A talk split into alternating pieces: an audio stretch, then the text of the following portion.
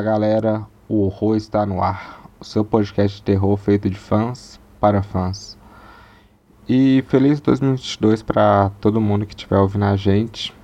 E como primeiro episódio do ano, vamos estar tá falando sobre a quadrilogia Pânico, que eu acho que é uma das favoritas de slasher e de quase todo fã de terror, né? E como nós está gravando isso dia 9 de janeiro, o Pânico 5 ainda não estreou. Então, estão fazendo um esquenta aí. E no próximo episódio vamos estar falando sobre Pânico 5. Bom, só dar um resumo rápido para quem não conhece a franquia Pânico, acho difícil, né? Mas basicamente ela gira ao redor da Sidney Prescott, que no primeiro filme ela começa a ser atormentada por ligações perturbadoras e um assassino usando uma máscara de fantasma e viciado em filmes de terror. Bom, hoje é, temos aqui nossa equipe e um convidado especial lá do Sessão de Aluguel. Então, vou deixar a galera se apresentar aí.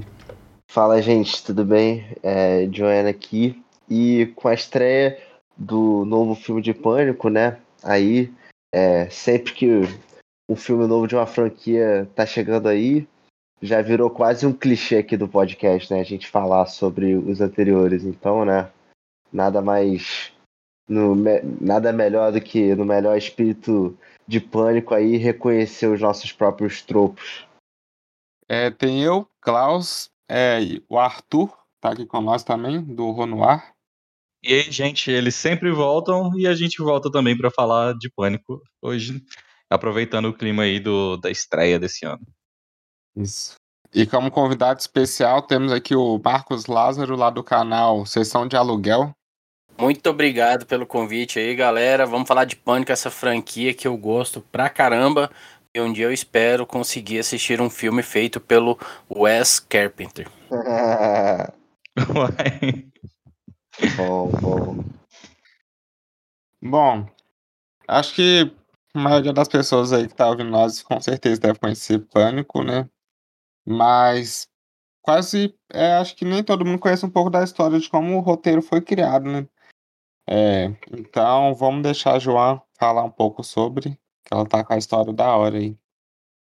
Bom, é, muita gente atribui Pânico como sendo uma obra do Wes Craven, né? O, o que nem a gente brincou agora há pouco, né? É, mas todo o conceito da história, né? Aliás, é, o roteiro do primeiro, do segundo do quarto, acho que o terceiro, é, acho que ele também fez a, a história do terceiro, mas não chegou a escrever o roteiro fato.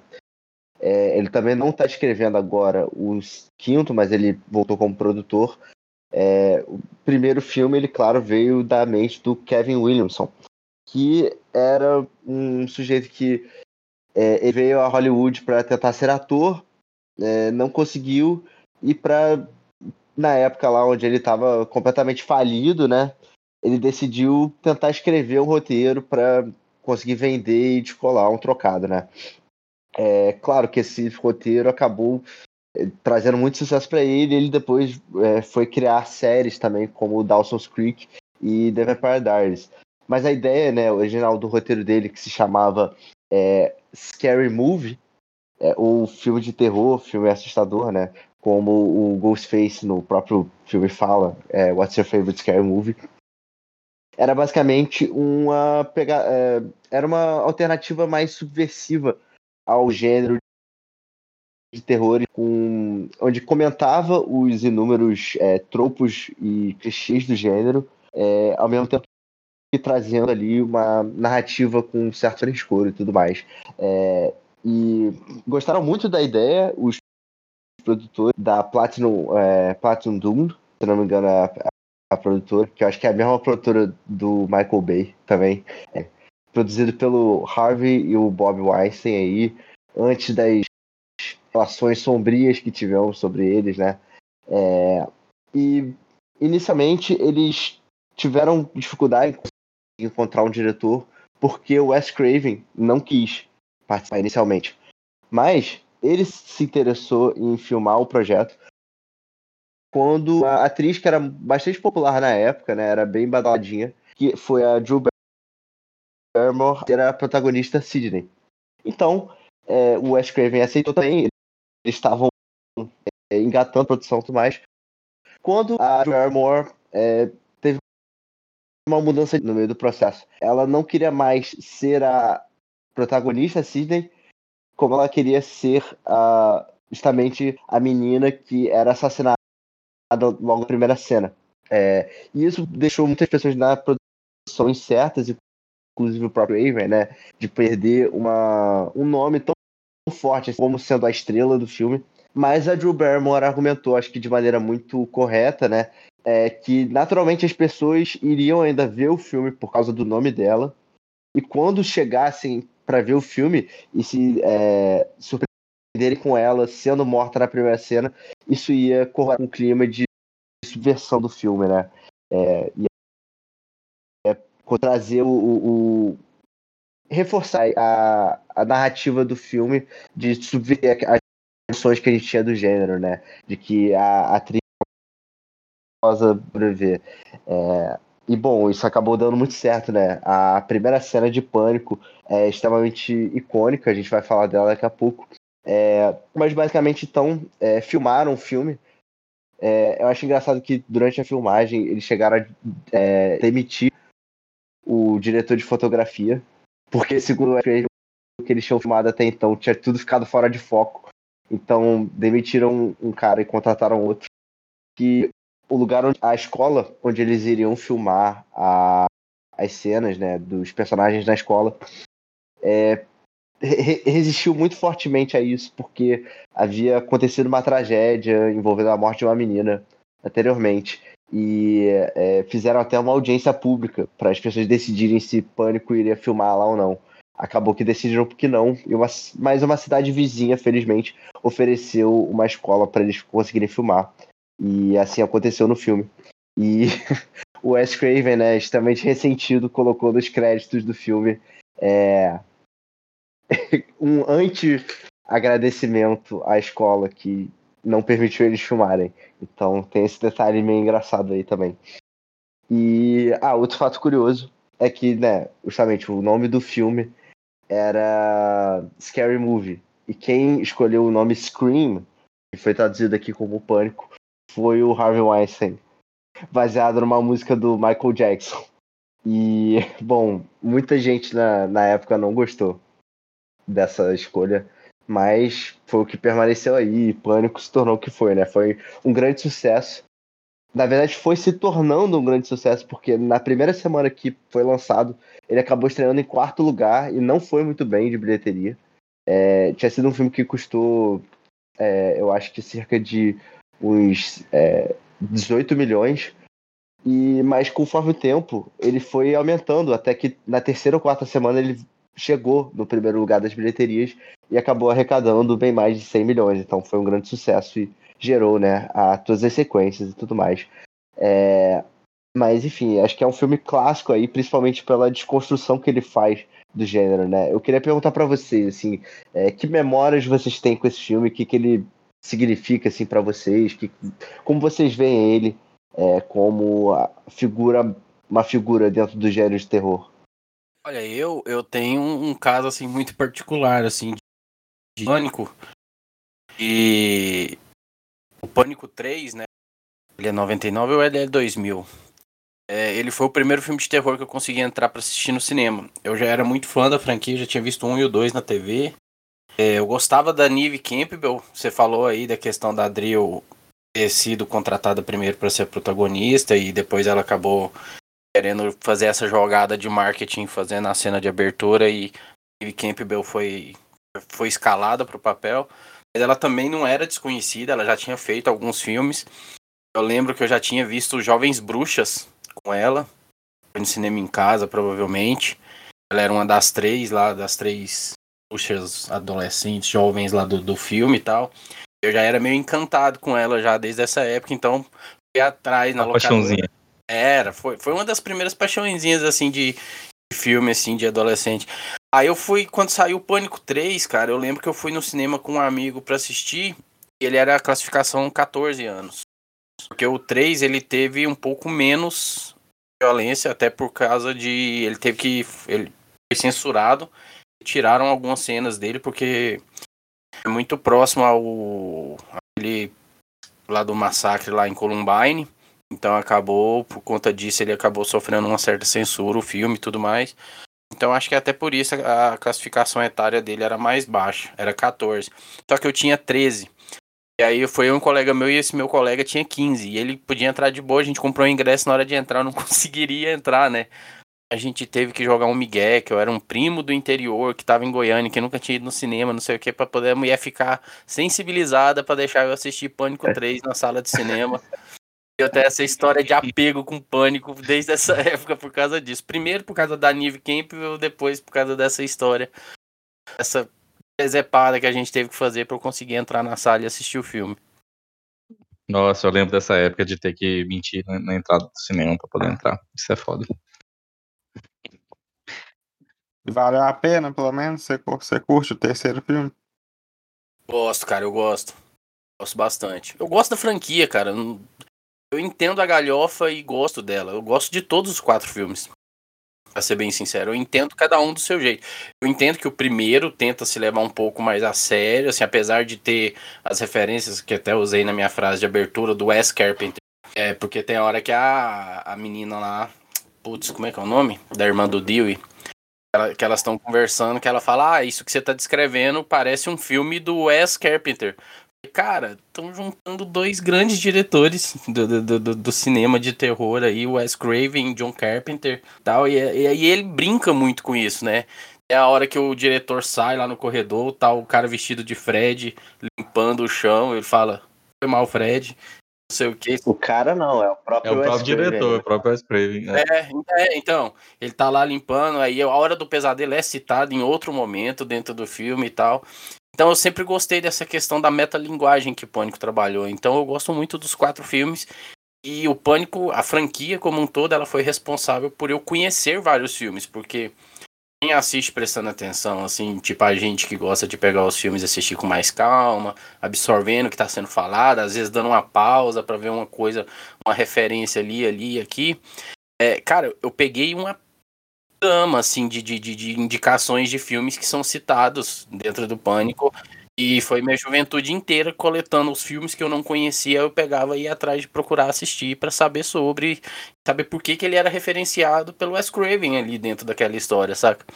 Então o Pânico teve esse papel importante também na construção de, da minha bagagem até assim cinematográfica de certa forma, de filmes slash.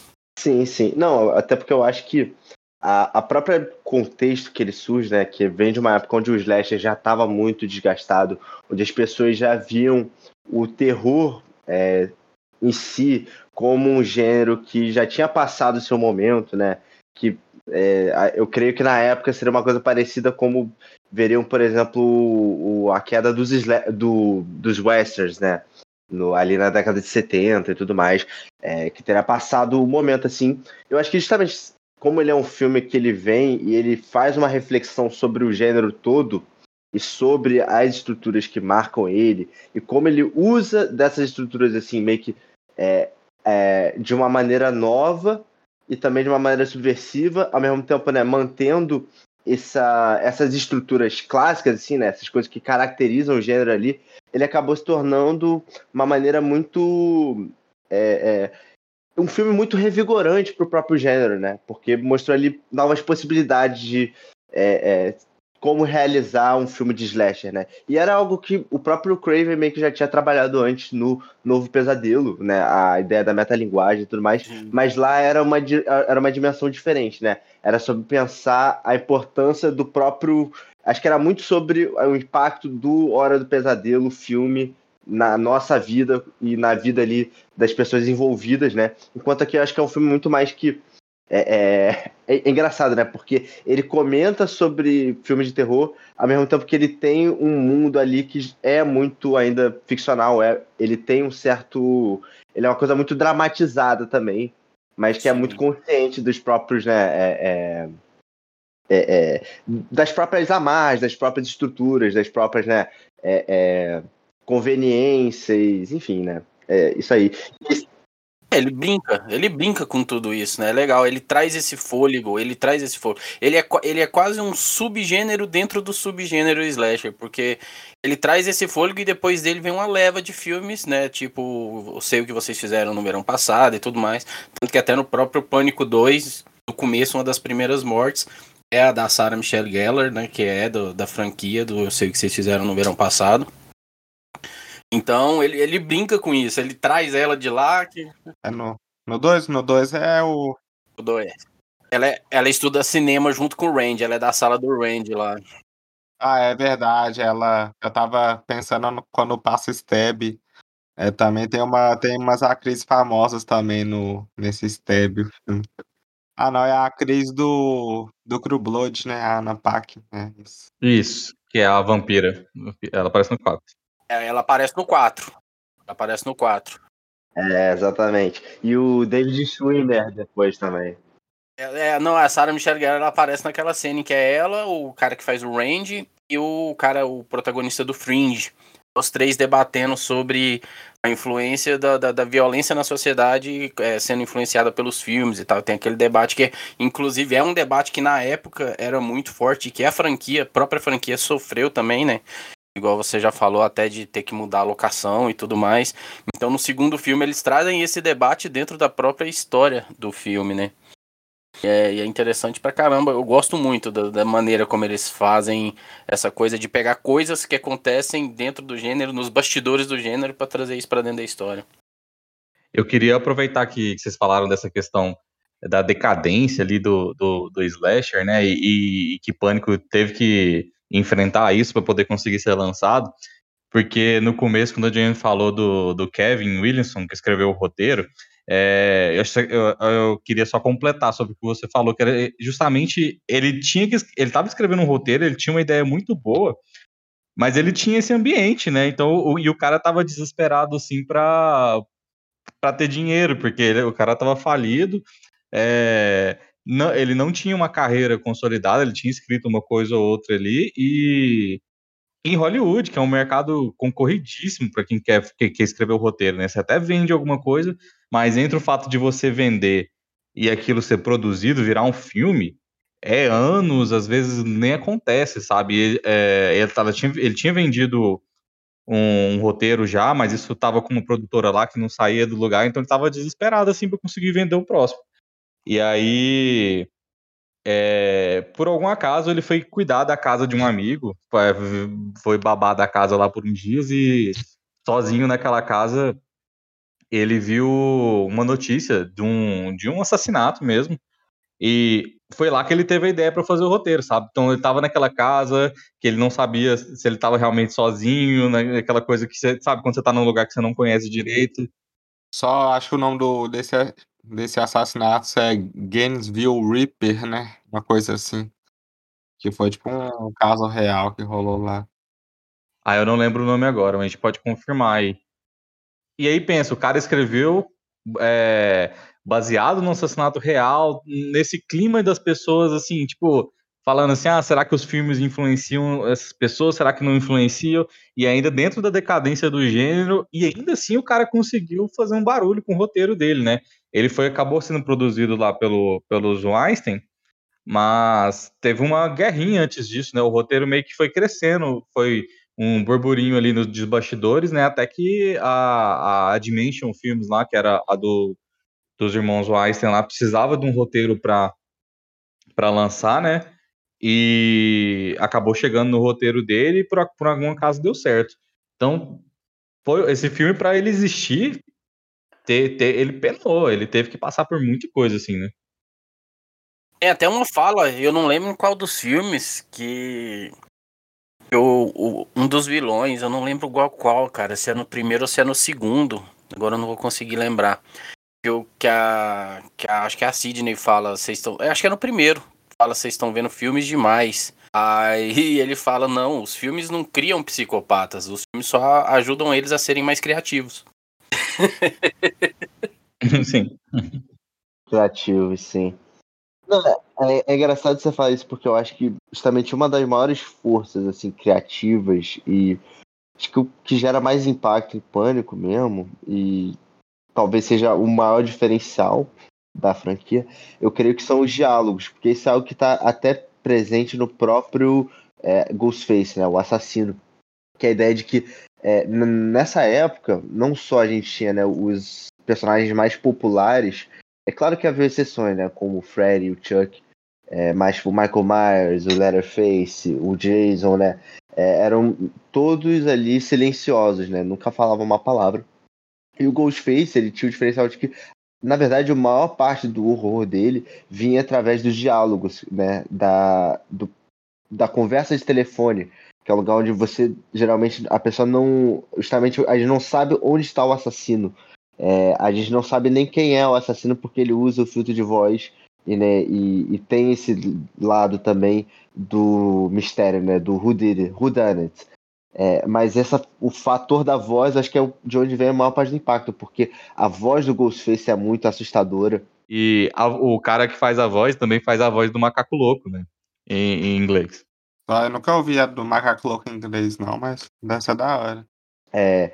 E ela é feita. Esqueci o nome do, do ator. É o Randy Jackson, acho. É uma é, coisa exatamente. Jackson.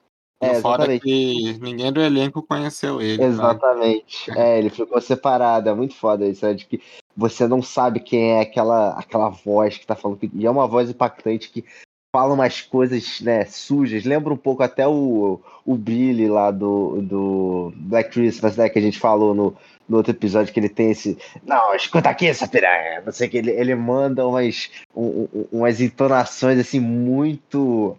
Muito caraca, sabe? E essa força do diálogo, acho que vem através da primeira cena, né? Que por si só ela é perfeita, porque eu acho que ela introduz o, tudo que o filme é naquela cena, ao mesmo tempo que ela vai lentamente construindo tensão, ela vai é, introduzindo ali os personagens, né? Você entende, tipo, qual é a situação da menina lá, da Drew Barrymore, através de algumas linhas de diálogo, quem é. E você tem, acho que o. o, o é, essa introdução né, da temática metalinguística, deles falando sobre os filmes de terror e falando sobre os diferentes. É, já tem essa discussão aí logo na primeira cena, né? Sobre os clichês, os tropos e tudo mais. E você tem, acho que para mim, uma das coisas que eu acho mais legal dessa cena, que é o elemento de tensão ali que dá comida que ela tá fazendo, né? Que depois. É Sim, é, da pipoca. É, é, que depois começa a queimar e, e dá fumaça na casa toda. E é uma coisa ali que é, fica meio que no fundo, né? A conversa fica tão tensa que você esquece, daqui a pouco, caramba, tem um negócio ali. Daí isso já cria uma outra tensão além do assassino. E a hora que o assassino. Enfim, é uma cena, né? impecável quase. E eu acho que um dos detalhes mais assustadores dela é o fato de que a menina morre quando os pais chegam em casa, né? A ideia da presença ali. Isso é quase volta para uma coisa que o Craven explora muito tematicamente no próprio Hora do Pesadelo, né? Que é essa coisa né, do terror acontecendo com os filhos e a ausência dos pais, né? Dos pais não, não, não verem. Mas é muito impactante esse final. Não, total. Cara, pensa, o o, o, pai da Sidney é um, é um grande péssimo pai, porque, cara, com tudo que acontece, no segundo, tipo, ele nem aparece, saca? No terceiro. Ele só vai aparecer de novo no terceiro filme, né? No cara? terceiro, ele faz uma pontinha e mesmo assim vai embora e deixa ela lá sozinha no meio do nada. É péssimo. Mas essa coisa que você falou. Não, e, e outra, esse que você falou dele aparecer no, no terceiro filme, rapidão. É, eu ainda fiquei pensando agora assistindo, se não, não é ele que acaba entregando o endereço, da, o telefone da Cid, o endereço dela, pro, pro novo assassino no, no, terceiro filme, porque até então ninguém sabia onde ela estava e o Jill tinha escondido a ficha dela na polícia. Só que do nada o cara acha o telefone dela. É, e ele só faz isso depois que a, a da visita do pai, não é? É, mas você não lembra que o, o cara pergunta lá, depois quando a Sidney aparece, é, ele pergunta se o, se o Dewey tinha, tinha o número dela salvo na agenda do celular. Ele fala que sim, aí pergunta se ele tinha emprestado o celular para alguém. Ah, é verdade. Ele tinha emprestado o celular para duas pessoas. É verdade, é verdade. Tem a cena dele emprestando o celular. É. Ele empresta pro cara do Grey's Anatomy. é, o, o Patrick Dempsey lá, o namorado de aluguel. É... E você falou essa questão da voz, é, apesar do roteiro não ser do Wes, do Wes Craven, é, eu queria saber até que ponto, assim, até uma curiosidade, né? Não sei se a gente um dia vai saber, mas até que ponto isso também tem a mão do Wes Craven, saca? Se o roteiro realmente chegou desse jeito ou se teve influência dele, porque é, o jeito que o, que o vilão, né, é rotativo no caso da franquia, o jeito que o vilão vai levando na conversa as vítimas é, é, é uma maneira muito similar ao que o Fred faz. Então eu queria saber até que ponto o Wes Grave teve, teve um dedinho ali. Não, eu, eu não sei se eu vejo assim. Eu acho que, pelo contrário, o, o, o Ghostface ele vai até você, né? No caso, o Fred, meio que você tecnicamente vai até ele, né? Dormindo. Eu acho que a, a ideia é essa, é um lugar que você vai que você não tem controle de onde. É... Mas é, da onde você vê essa semelhança? Não, eu digo na questão do sarcasmo, na brincadeira antes de, de fato, efetuar o assassinato, antes de. Sim, sim, sim. Aquela coisa de você ficar cortejando ali a presa ali antes de ficar torturando psicologicamente a presa antes. Ele é quase que o, o gatinho quando pega um inseto, sabe? Que em vez dele comer ou matar um inseto ele fica batendo a mão de um lado pro outro, assim, com, com o bichinho que ele pegou. É tipo isso. Ele fica... Isso. Não, e uma ingenuidade que depois a gente descobre que é malícia, né? Que é interessante. Também. E um detalhe que eu acho maneiro da, dessa própria conversa inicial é, a gente tava falando sobre Hora do Pesadelo aí, tem uma hora que eles falam sobre Hora do Pesadelo e o, a, a moça diz, né? Ah não, o primeiro foi muito bom, mas as, as sequências não. Que é meio que o, o, o é, você perguntando aí até onde é o influência do Craven, né? É conhecido isso, de que ele não era um cara que nunca gostou da sequência da Hora do Pesadelo, né? Até o terceiro, que ele teve uma participação ali, apesar de ele disse que ter que diz que respeita o filme, ele não é um cara que, né, super praises it ou nada. Então, é. Mas esse detalhe.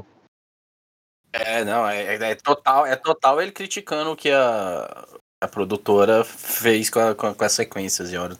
É total isso. E, e, ele brinca, e tem a hora que ele brinca disso, acho que é até no 2 que tem esse debate aí que fala dessa questão da sequência. Acho que é nesse mesmo momento que tem o debate que eu falei lá dos três. É, na hora que fala o negócio da sequência, a personagem da Sarah Michelle Gellar meio que dá uma quebrada na quarta parede, que ela meio que dá uma olhada pra câmera na hora que eles falam isso. Eles falam mal de sequência. Tenho essa lembrança dela dar meio que uma olhadinha pra câmera, assim, com a cara de uff. Saca aquela cara de. Ah, é, vocês sabem do que eu tô falando, saca? Aquele olhar. Uma, uma coisa que eu acho muito engraçada é, é como eles conseguem pegar piadas. É, na, na, no, nos filmes anteriores não são piada e transformam em meio que em piada depois.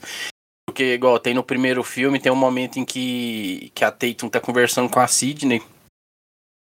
É, inclusive eu queria até já falar, para não deixar eu esquecer da gente falar um pouco sobre a morte da Tatum, porque para mim é uma morte muito idiota. Talvez a mais idiota da franquia. É, e que no Todo Mundo em Pânico tentou fazer mais idiota, mas eu acho que nem o Todo Mundo em Pânico conseguiu fazer mais idiota do que no Pânico. É, não precisava de Todo Mundo em Pânico. O Pânico já faz esse papel, né? Os filmes, as sequências vão fazer esse, esse mesmo papel que a sátira tentou fazer, mas é, eu queria falar que aí a Tatum pergunta para ela, pô, se fizerem um filme disso, é, quem você acha que te interpretaria, né? Aí o, o Dewey fala, né, pô, te vejo como uma jovem Meg Ryan. Aí ela fala, com a sorte que eu tenho vai ser a Tori Spelling. Aí no segundo filme, a Tori Spelling realmente é a atriz que faz ela na história, contando os acontecimentos do primeiro filme. Realmente vão atrás da atriz, que é uma atriz real mesmo e tal. Inclusive, ela participa do Todo Mundo em Pânico 2. Ela é aquela que, o, que transa com o fantasma. É... É... então você vê que ela, ela, era uma atriz meio porqueira que fazia filme porqueira. Por isso que tem essa coisa de, ah, com a sorte que eu tenho vai ser a Tor Spelling. E ela, ela se prestou o papel de ir lá no segundo e realmente fazer a Sidney no segundo. É uma coisa bem genial que o, que o Pânico faz, é tipo que ele, ao mesmo tempo que ele usou os clichês, ele meio que é, faz os clichês também, né? De práticos clichês, mas eles justificam, tipo, a parte da Sidney correr para cima das escadas porque a porta tava com a cranca. E, tipo assim, essa da, da Tatum, é, não tinha outro lugar pra ela fugir ali. Ela tenta fugir pela portinha. Tipo, é uma coisa idiota, mas eu acho que é justificável, assim, tipo, dá, é, é crível. É uma coisa que, se tivesse mais nessa situação, você faria, porque... Não, eu falo que é meio dia. Eu falo que é meio idiota porque você vê que tá largo, que dava pra ela ter continuado passando, mas ela para. é isso que é tosco. É porque ela trava o braço, porque ela não fez, ela entrou de qualquer jeito, né, no buraco. Ela, ela, ela conseguiu passar a maior parte dela, que era os seis ali, passou, saca? E, aí depois ela trava depois, saca? É, é, é, meio, é meio estranho, assim. Mas essa coisa que você falou da Sidney dela correr pra cima é engraçado porque, tipo, dois minutos antes ela tá no telefone com o Ghostface. E aí ela tá, ela tá, ela até comenta, né, sobre essa questão de ah, esse, esse pessoal de filme de terror e tal, não sei o quê em vez de sair pela porta, sempre sobe as escadas. Só que aí ela tinha trancado a porta. Aí quando ela corre na porta, a porta tá trancada. Aí ela teve que subir a escada. Tipo, ela acabou de criticar e fez o que ela. é genial como é, o roteiro e o Craven brinca com essas coisas, né, velho? É, não, é, o filme tem muito humor, tanto que é, eles venderam o filme e, aliás, produziram um filme sobre essa premissa, que na verdade era uma sátira de terror, que era um filme cômico. E é uma, uma sátira, né? Se olhar bem. Eu vejo assim. É, sim, sim, completamente, né? E você tem até, até alguns momentos que são aterrorizantes, são muito engraçados, né? Por exemplo, acho que até a própria, os próprios. É, não, a gente fala dos assassinos, tem uma cena, é, de novo, né? Acho que o grande forte do filme é o diálogo. É aquele primeiro diálogo do, da Cisney, né? Com o Billy é, é sensacional eles falando sobre o relacionamento deles, comparando com as é, notas lá da classificação indicativa né, dos Estados Unidos, né? Não, é, é para falar sobre o, o, o, Isso é uma coisa interessante também, né? Da a questão sexual ali do filme, né? O Billy fala sobre e, e, quer ter sexo com a Sidney, daí fala, não, é, é, achei que a gente. Tá, eu queria um, um NC-17 achei que ia pegar um, um R rating, mas fiquei só no, no PG-13. É muito boa essa cena. E é, até esse próprio personagem do Billy, né? Como ele representa essa coisa, esse lado do sexo, que é uma coisa que também subverte, né? Porque o grande clichê é que a Final Girl é sempre a menina que não transa, né? É sempre a menina, ao ver ali, né, dessa moral, é, ela é pura. E a Sidney, pelo contrário, né? Aqui ela é punida pelo que a gente vai descobrir depois que é o assassino, por não querer ter sexo. Então tem essa subversão também aí. É, mas na e verdade, o... antes dele tentar matar ela, eles transaram, né? Na cama. É, exatamente. exatamente. exatamente, ela não é virgem. Assim como também a, a Gale, né? Que é a, é a personagem mais é, sexualmente ativa, pode-se dizer assim, né? Porque dá em cima do Du e tudo mais. É, e sobre os assassinos, né, cara? Que personagens sensacionais, porque é maneiro como o Pânico, ele justamente vai, é, brinca ali sobre a possibilidade de quem vai ser o assassino, né? Todos os filmes, eu acho que tem essa qualidade de realmente ali, né, te levarem, te deixar sem saber quem é, e todo mundo é um possível suspeito, né? E sempre acaba sendo alguém relativamente surpreendente. E eu acho que o mais fraco em conseguir fazer isso é o 2. Porque o 2, para mim, sempre é muito. Sempre foi muito óbvio, assim, quando eu vi o 2 a primeira vez. Uhum. O 2 eu achei meio óbvio. O terceiro. O terceiro, talvez, eu tenha, tenha sido o que eu mais me surpreendi. Não, o terceiro é muito bom, eu gosto. É, eu, não, eu não gosto muito do terceiro, não, do, do, de quem é o assassino e motiva a motivação dele, na verdade, é que eu não gosto tanto. Ah, a gente vai falar mas, depois, mas eu gosto. É. Aí. Mas o 2, o, o dois, eu acho até surpreendente, cara, quando, quando se coloca aquela personagem lá como a mãe do. do... Não, isso, isso mostra o tanto que a Gale não é uma boa jornalista, porque, pô, ela não reconheceu a mulher, que ela escreveu um livro que ela estava envolvida na história. Mas ela falou lá que ela fez cirurgia, que perdeu peso. Mas ela não entra na história, é, e tal. Tipo, a, a Sidney também faz um comentário, tipo, ah, com muitos quilos a menos, uma parada assim. Mas, assim, mas aí, aí, nesse momento é que é o problema, porque a Gale não reconheceu. Sidney bate o olho e reconhece. Sim. Mas eu acho no primeiro filme, né? Eu, eu acho maneiro sobre a revelação dos assassinos, justamente de ser o, o Billy e ser o. É, como é que é o nome dele? O, o, é, o Billy. Ser o Billy e o Stu é, porque eles são personagens ali que fazem muito sentido, e de alguma forma o filme já naturalmente indicou você a suspeitar eles, né? De alguma forma. E é maneiro isso, porque é um filme que você acha, ah, não, vai ser alguém completamente assim, né? Que parecia completamente inocente. Não, ele pega alguém ali que é suspeito, mas ao mesmo tempo, né? Enfim, se mostra, é, consegue ser impactante, né? E ele brinca com você com isso, né, Joanne? Porque É, isso que é, que é genial, né? Que ele, tipo, ele usa esses red herring, né? Que é essas pistas falsas, Aham. e ao mesmo tempo tem um foreshadowing, tipo, ele faz os dois ao mesmo tempo, mano. Então, tipo, você tá Ah, suspeitando o cara, mas sai, ele já joga a suspeita pra outro cara, e, e, Exato, tipo assim, exato. e você fica, é isso, é isso, é isso. Eu acho que não é só o. É só o Tim Burton que tem uma paixão pelo Johnny Depp, né? Porque o primeira hora do pesadelo tem o Johnny Depp novinho. E o Billy é a cara do Johnny Depp novinho, cara. Mas o Craven já admitiu que só, só tipo, concretou o, Billy que ele parece um pouco com o Johnny Depp, eu acho que ele já falou isso em algum lugar. Na hora do pesadelo ele também só contratou o Johnny Depp que a filha do Craven achou ele bonito, fraco. Mas no, no, você vê o documentário lá, eles falam isso também, que na hora que ele apareceu, que as menininhas tudo ficaram loucas com ele, falaram, ah, esse, esse, cara aí mesmo. E ele, ele, não é só isso, né? Ele tem uma cara de psicopata também, né? Então você fica na dúvida, você fala assim, cara, esse cara é o bonzinho, perfeitinho da escola, mas ele também ele tem algo errado, né? Você olha pra ele, você sabe que tem algo. E ele é o tarado, né? O filme, desde, desde a primeira cena, já admite que ele é tarado. Sim. E é maneiro também, né? Você falou dos Red Herrings, a gente tem pô, o Randy aí, que é pô, um dos Sim, melhores personagens da franquia, né? Que é justamente aquele personagem que maior, vai o melhor trazer. É, porque você não. vo- Você. É, é sempre uma coisa, na verdade, imagina, né?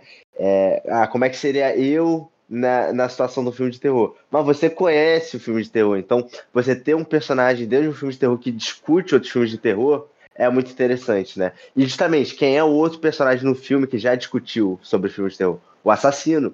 Então você naturalmente já faz a associação. Hum, será que o cara que traz a lição sobre cinema não vai ser o cara que vai estar por trás disso tudo? Então é um, é um Red Harry que funciona excepcionalmente, né? E é um personagem cativante, assim, né? Muito bom. É, que você. E também fazem com, o- com o Dewey também, que ele é o policial, ele chega depois que a ligação acaba e tal. Ele tem a mesma bota do assassino. Uhum. A gente precisa comentar, cara, porque todas as cenas do primeiro filme eu fico associando com o Todo Mundo em Pânico. Então, quando ele, quando ele chega naquela cena, eu só consigo imaginar o que o Todo Mundo em Pânico me falou que ele tava fazendo, que era com um aspirador de pó lá, sabe? Não, não, não tem jeito, sabe? Eu acho que muita pessoa também só viu Pânico depois de Todo Mundo em Pânico, tipo, hoje em dia, assim, fraga, né? De quem nasceu Ah, nos anos sim, eu- 2000, assim. Eu ia até aproveitar para responder a pergunta de Joanne, então, do começo do filme, do, do, do, do episódio aqui. Porque eu assisti Pânico, o primeiro, por causa disso. Eu acabei. Eu tinha assistido o Pânico 1 e o 2, eu acho que eu não, tinha- não tinha, tinha visto o 3 e o 4. Eu vi ano passado, porque eu tinha combi- combinado com o Marcos, a gente vê a franquia toda, né? É, mas eu só vi o 1 e o 2 porque na, quando eu era mu- muito moleque, eu fui estudar inglês e aí eu era, eu era novinho, mas eu tinha colegas adolescentes, né, que estudavam comigo. E aí, é, por causa deles, eu conheci o Todo Mundo em Pânico e fiquei fissurado no Todo Mundo em Pânico. Eu achava aquilo engraçadíssimo, né? E, e por causa do Todo Mundo em Pânico, descobri que existia Pânico. E aí foi o filme que acabou, em- em- tipo, me inserindo na franquia. Não foi o Pânico em si, né? Foi, foi a paródia que fez conhecer o filme. Não, e tem uma outra paródia também menos conhecida, né? Que chama Histeria, que eu já vi também umas duas vezes. É bem divertido também, assim, bem mais pobre do que o Todo Mundo em Pânico, mas é bem engraçado também. Todo Mundo em Pânico serviu pra apresentar vários filmes de terror, né, na época, assim. O Esse Sentido também. Dos palhaços do espaço. Ah, não, eles fizeram isso com vários, fizeram com Sinais, fizeram com Guerra dos Mundos, fizeram com, ixi, com Jogos Mortais. Não, então, mas aí já, era, já eram filmes mais novos, né? O, o Pânico, o Todo Mundo em Pânico primeiro, ele ainda pegou uns filmes mais antigos, assim, ah, que sim, sim, a galera que era nova não, não conhecia, né? Eu, por exemplo. Outro filme que o Pânico também inspirou foi A Noiva e o Filho de Chuck, né? O, o Dom Mancini mesmo admite isso e o, o logo desses filmes, inclusive, tem o, o Y puxado pra baixo, assim, que nem a faquinha, que nem o logo do Pânico também. Foda, Rio. São dois ótimos filmes, né, velho? Essa Uhum, parada de. concordo. Também os Da metalinguagem. É, sim. Foda demais. Foi uma coisa que eu acho foda. Sempre quando eu revejo o Pânico é tentar adivinhar quem tá fazendo as mortes, né, velho? O Billy ou o Stu. Aham, tipo esse é assim, muito bom, meu irmão. As mortes mais atrapalhadas, com certeza, é o Stu, né, velho? Que o cara só foi, só começou a matar por pressão, só o cara é idiota. Aí dá pra ver, tipo, várias mortes que ele tá caindo, escorregando. Eu acho que é o Stu. E o Billy já mata mais direto, assim, sabe? A, a, a primeira é o Stu, então? Eu Ele acho que a primeira é, é, vo- é. Os dois caem, né, velho? Isso que é foda. É, eu ia te falar isso agora, Klaus, que isso que você tá falando acaba virando uma marca da franquia, que pra mim é uma das melhores coisas que tem, que é os, os personagens, eles enfrentam o vilão. E o vilão, ele é uma pessoa, então ele se dá mal também, né? Então ele apanha, ele cai, ele tropeça, ele erra. Isso aí ajuda a humanizar, né, velho? Eu acho que nem filme do Chuck Norris tem tanto chute na cara do que Pânico. É chute na cara e gente sendo jogada da janela. E facada, e facada na porta. Toda vez ele dá uma facada na porta. Toda vez ele dá uma facada na porta. É. Sim. E outra coisa que tem em todos os filmes também, e em todos os filmes de zumbi, é tiro na cabeça. Todo filme do Pânico tem que ter um tiro na cabeça. Assim, o tiro final sempre na cabeça. O 4, acho que o tiro não é o tiro final que é na cabeça, né? É, é um tiro anterior. Aquela. A... Mas aí a gente chega lá depois. Bom, é, e um fato engraçado também é que no final do roteiro, né, do Scary Movie original, até mesmo antes deles gravarem, o Kevin Williamson é, escreveu o- cinco páginas do que seria o, o esboço do roteiro do segundo filme e do eventual terceiro. Ele já tinha meio que todo meio que a saga planejada. Vazou, vazou um, né, na época, assim. Pô, não sabia dessa história, conte-me. Ah, pô, então, porque na época, é, 97, a internet já tava começando a cortar, assim, né? E o, um dos roteiros do Pânico 2 tinha vazado, velho. E eu, eu não lembro direito como que é, mas. É, tem várias coisas diferentes. Tipo, o Randy ia ser o cameraman da Gale. Praga, é. Eu acho que o filme ia se passar em outro lugar. Aí, tipo, acho até o final ia ser diferente. Tipo, quem ia ser o assassino ia ser a mãe do Lumens e, e dois alunos que iam estar ajudando ela, sabe? Ia ser meio que isso. Aí, aí tipo, eu, mas era o roteiro falso que vazou, aí de boa, mas a partir do Pânico Crazy eles tinham que estar mudando o roteiro toda hora, porque tinha, sempre tinha é, perigo de vazar o roteiro, fraga, os Nossa, fãs, cara. na época, tipo, Ah, ficava... eles falam isso no próprio filme, né? É, o Pânico 3 faz alusão a isso, que eles falam que tem três versões do roteiro diferente pra não vazar. É, então, foi até uma, uma brincadeira, aquela conversa que eles têm também, né, sobre o roteiro, sobre o filme que eles estão fazendo, né? Então, na época, mano, no- os fãs ficavam em cima do Wes Craven e mandavam e-mail no site dele, tipo. Ainda mais depois que o Randy morre, né? No Pânico 2, a galera ficou muito puta, mano. No, o o Wes Craven arrepende. Até hoje não, né? Que ele morreu, né, infelizmente, mas ele arrependeu por um bom tempo. Aí, aí foda, né, velho? Eu acho que isso até isso que afetou muito o Pânico Crazy foi essa coisa aí de ficar vazando roteiro e tal. Mas aí, Pânico 2, é, é essa história aí. Eles fizeram já, já script já, né, pronto assim, mas teve que mudar depois. É engraçado a gente pensar, né, que o Pânico 2, de alguma forma, ele é um evento curioso na carreira do Craven, porque acho que pode-se dizer que é a primeira sequência dele que deu certo, né? Porque ele já tinha feito é, Last House on the Left 2, que é um filme que ficou completamente esquecido hoje em dia.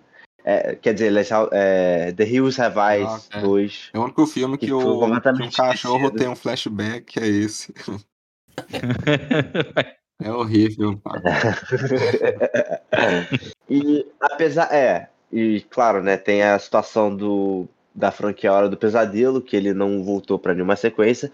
Ele fez um novo pesadelo, que na verdade era de alguma forma uma sequência, mas era muito mais uma revenção. E aí, quando você vê o filme, né, era muito mais um exorcismo ali do de questões pessoais do Craven e da He- Leatherhead Camp, né, e tudo mais. E, mas não, Pânico realmente era a continuação da história, né? E é, acho que é um filme que, pô, é, se justifica muito bem, porque se o primeiro filme era sobre desconstruir o gênero do slasher como um todo, aqui ele desconstrói a própria noção de sequências de terror no geral. Então isso adiciona mais uma, é, mais uma camada ali para de, sub- de questões ali, né, é, metatextuais que o filme consegue trabalhar através dos diálogos e tudo mais.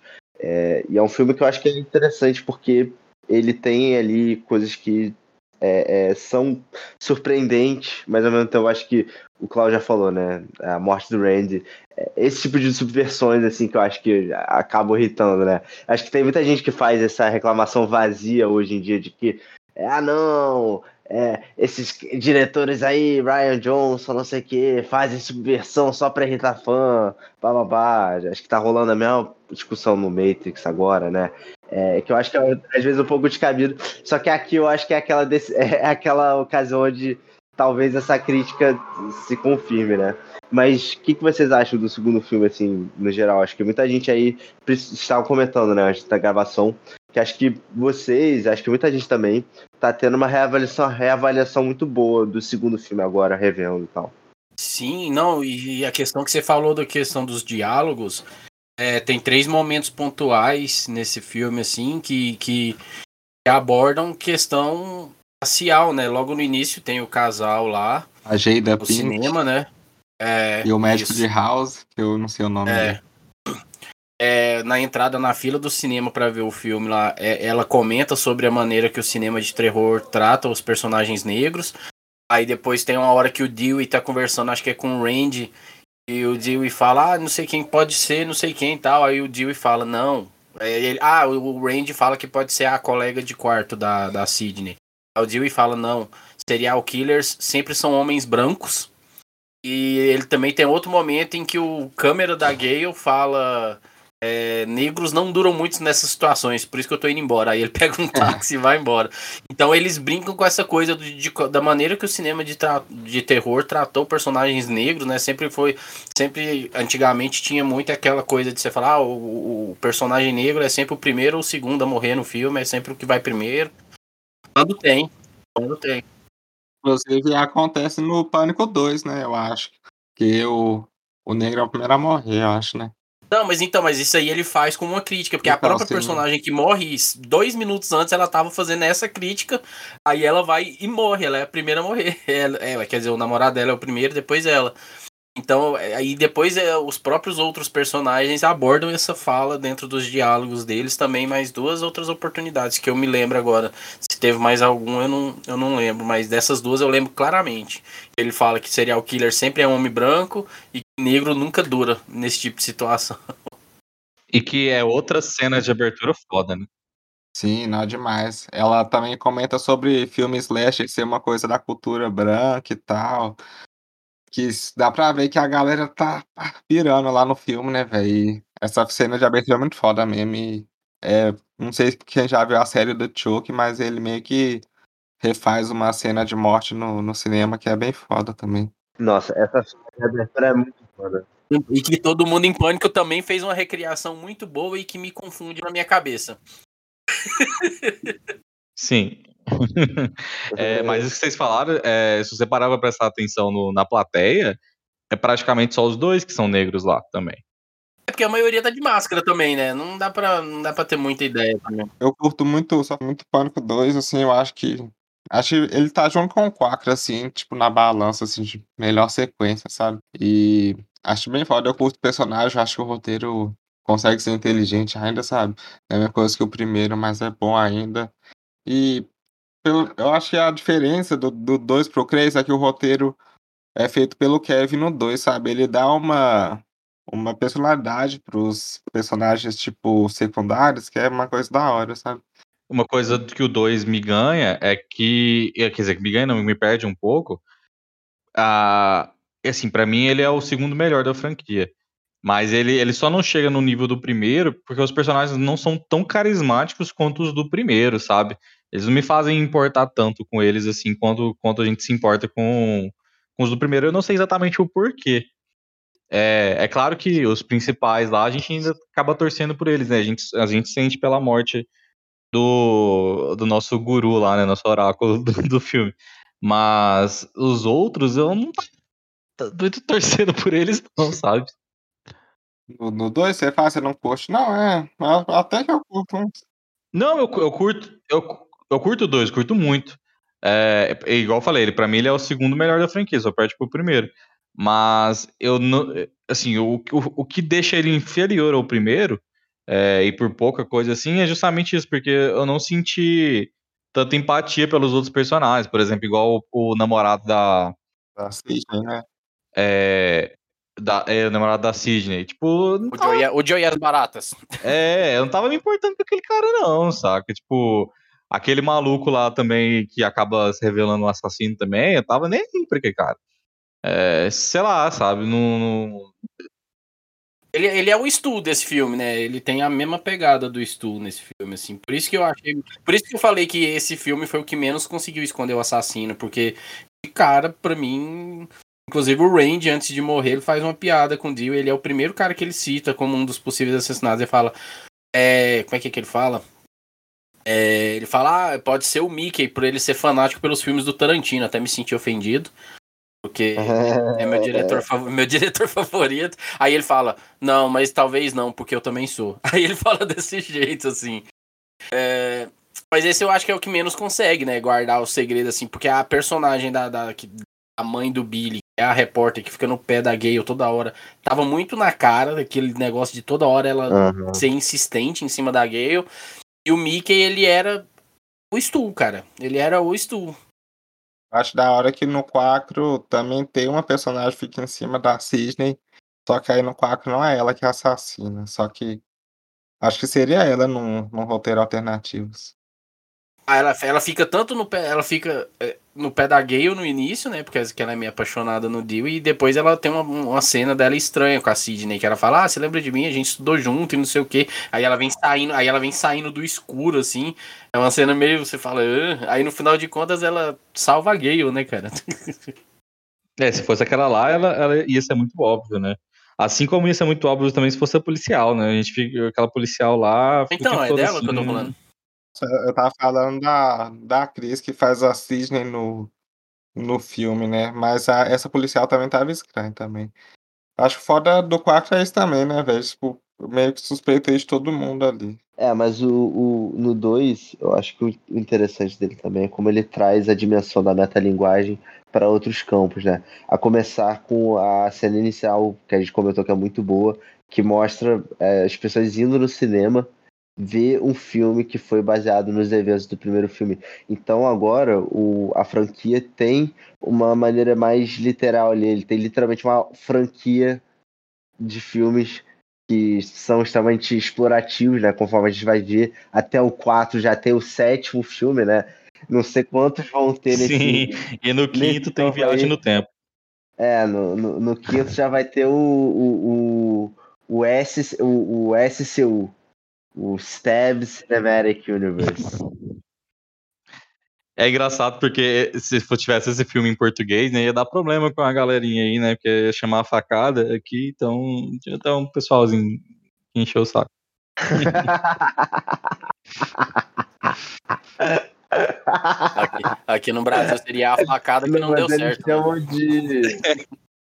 É, não, mas pior que eles chamam no filme de é punhalada. É, ah, é. Eu lembro que essa, é, é essa tradução. É.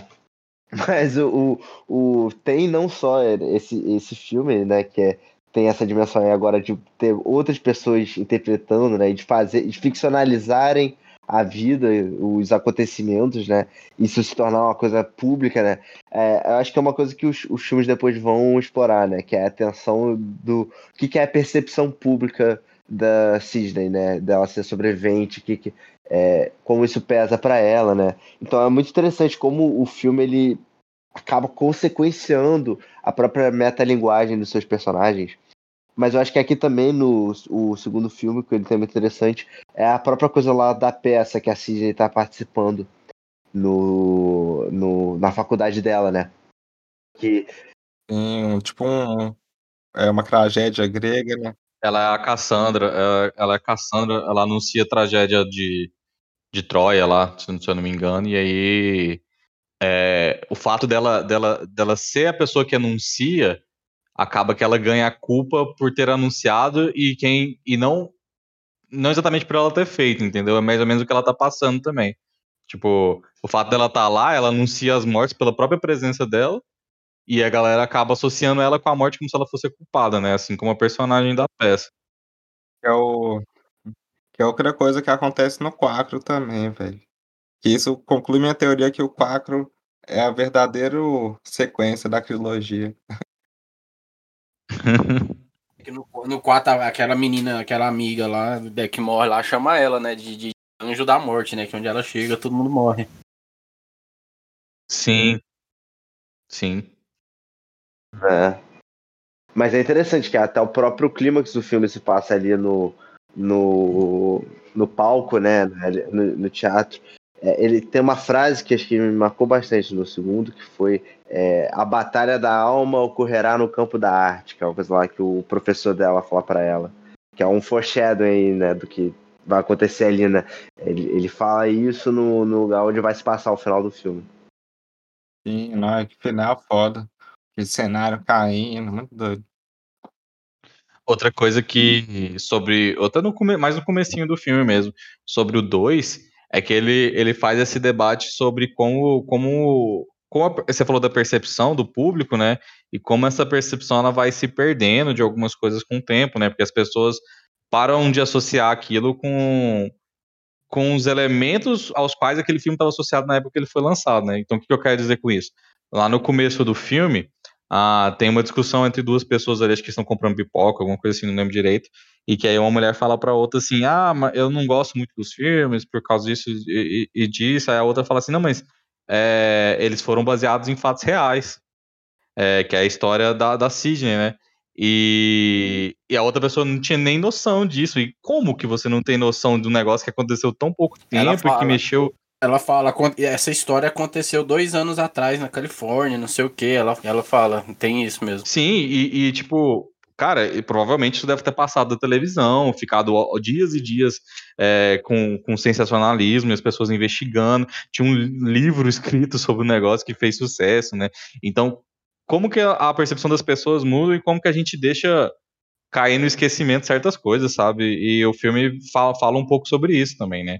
De mas é, mas é a cultura norte-americana de, de, de, retratar a tragédia, né, cara? É, tem isso. É, eu acho que é no segundo filme mesmo que, que, que a própria Sidney, quando tá conversando com o assassino, ela fala, pô, mas você vai se basear no, no que o Billy no que o Stu fizeram, dois moleque de colegial e não sei o que. Ela falou, porque você não vai atrás de, de, de como é que fala, inspirações maiores, como Manson, não sei o que, e começa a citar outros seriais que eles conhecidos é, lá dos Estados Unidos e tal. Aí traz um pouco disso, né? Eu acho que esse debate a gente teve aqui no Brasil no ano passado com o caso lá da. A, a menina que a menina que matou os e tal. Gerou, gerou, esse debate nas redes sociais aqui no Brasil sobre, pô, fazendo esse filme e tal. Mas é da cultura, né? Do cinema de retratar essas histórias, querendo ou não, né? É legal que nessa época já, né? Porque nos Estados Unidos já é uma cultura antiga, tá chegando mais no Brasil por agora, né? É, é mas eu, eu não vejo problema em retratar, tipo, o, o, Não, também não. Não é isso que eu tô falando. Eu tô falando assim, ah. que é um debate que a gente ainda tá tendo hoje aqui no Brasil. E naquela época sim. já estavam tendo lá, saca? Sim, sim. Não, mas é interessante porque eu acho que é, é bem cínico, assim, o, o, o que o Wes Craven faz de é, pegar a franquia Stab como sendo uma coisa muito explorativa da história, né? A própria personagem da, da Gale, né? O, o livro que ela escreve, de, vem, é, de vender os direitos para fazer o filme, vem disso, né? Da ideia de você ganhar dinheiro em cima de uma tragédia, de o que, que isso significa é, e tudo mais. E, e eu acho que é, é, é isso que vai trazendo meio que a obsessão também, né? Porque até na vida real você tem, por exemplo, as histórias né, da é, Heather Ledecamp ser perseguida por fãs e tal. Enfim, tem essas doideiras aí. Então, só traz mais exposição pra, pra vítima, né? Isso é uma coisa interessante. Será que no. No. Será que no quinto filme eles não podem colocar um fã como sendo assassino? Será? Seria uma coisa interessante pra franquia fazer, né? Pensando aqui. Ah, mas no 4 não deixa de ser o fã, né? O irmão do Macaulay Culkin lá, ele é um fã fanático. Né? Ah, né? sim, sim, sim. É, sim. 4, ele é meio que um fã mesmo, né? Ele, e ao mesmo tempo, ele é meio que o um fã de terror, assim. É, ele é o fã da, da, da, da história, da franquia, de tudo que rolou. E a menina quer o estrelato, quer, quer ficar famosa. Ela não quer viver na sombra da prima, né? Ela, ela é a titoquização do, do assassinato. Dez, dez anos antes do TikTok. É, a gente fala dela, a gente fala dela quando for falar do 4, que não tem muito aí pra falar. Mas isso que você falou aí, Jan, é, eu tava pensando no que, que, poderia ser o próximo assassino, né? E eu, a, a, única maneira que eu pensei, e claro, ele sempre arruma uma maneira de surpreender a gente, né? Isso, isso é óbvio, alguma coisa de surpresa vai ter no filme que, que a gente vai gostar. Mas é, o que, que eu faria para tentar surpreender alguém? E eu acho que eu ia colocar um dos principais como assassino. Porque a gente já sabe que tanto a Gale quanto a Sidney quanto o Dewey não vão ser os assassinos. E muito provavelmente a policial, né? Que ela, ela tá viva e então ela deve aparecer aí no, no filme. É... A única. Talvez para surpreender de alguma forma seria se eles estivessem envolvidos com o assassinato. Cara, eu não sei nada do novo filme, porque eu não tô lendo e não tô vendo nada sobre. Tô deixando pra ser surpreendido. Eu acho eu acho que algum deles vai morrer, mas ser assassino eu acho que não. Eu acho também. Eu também acho que algum deles morre. Um dos três morre, eu tenho quase certeza disso. É para dar um fôlego pra franquia, precisa disso acontecer. Peraí, ainda sobre o segundo, é, outro fato curioso é que, justamente nas filmagens do primeiro, David Arquette, a, o, a David Arquette e a Patri, é, é, o David Arquette e a Kirsten Cox acabaram é, se apaixonando nas filmagens e começaram a namorar. E né, é, o romance deles acabou tendo uma certa influência no segundo filme, onde agora o, o casalzinho deles tem um pouco mais de destaque e tudo mais. É e eles são uma parte bem interessante do filme. É, é. é, na própria, na própria abertura de Friends, eu acho que é na terceira ou quarta temporada, já muda o nome dela já. Quando tá na abertura, coloca Courtney Arquette Cox. Já muda, você vê na abertura que muda o sobrenome dela na terceira ou quarta temporada. É engraçado. E é, engra... e é engraçado porque eles, eles citam é, atores de Friends no segundo filme. Tanto que eles falam, o, o Randy fala que o, que o Dewey tá sendo. O Dewey fala que o Dewey fala, ele fala, o Randy fala que o Dewey é, tá sendo interpretado pelo David Schwimmer no primeiro e depois, na hora que, que o, o Dewey pergunta, pô, quando que ela começou a fumar? A Randy fala, depois que vazou o nude dela. Ela falou que o nude não é meu, é só minha cabeça e o corpo da Jennifer Aniston. Eu acho que ele, o Friends deve ter influenciado um pouco ali na em como a, a Mônica queria que a personagem dela fosse retratada. Tipo, ela já tava famosaça com Friends, com certeza ela queria um pouco mais tempo de tela. Tanto que eu acho que no Craze, é, o, a Sidney aparece muito pouco, né? Também que no Crazy ela tava com pouco espaço na agenda, mas a Mônica, tipo, no Crazy, Mônica, né? Que agora eu tô chamando de Mônica, a Gale no Crazy aparece bem mais. sim, sim, aparece bem né? mais que a Sidney. Tanto ela quanto o Dewey, eles aparecem bastante. No 3, os dois aparecem bem mais que a Sidney mesmo. Sim, porque também no Crazy a Sidney tava sem espaço na agenda e. Tá. Tem até essa história que o o Kevin ia voltar, né? Só que ele também acho que tava sem espaço, aí eles tinham que priorizar ou ele ou a, a Nive Campbell, né? Que é a Sidney. Aí ele falou pra escolher ela, né? Que se ela não voltasse. Aí por isso que ele não foi o roteirista principal. Uhum. É, o, o, o, segundo filme ele também introduziu ali o personagem que a gente tinha ouvido falar no primeiro filme, que é o. É, o Cotton, né? Não, Cotton, o sobrenome dele é John Cotton, não? Não, é Cotton alguma coisa. Cotton Drill, algum, Cotton Drill, alguma, alguma coisa assim.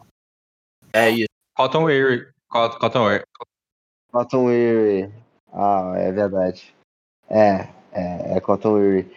É, ele é um personagem que é, tinha sido acusado de matar a mãe da Sidney é, e descobre, claro, que não foi ele, né? Tinha sido Billy.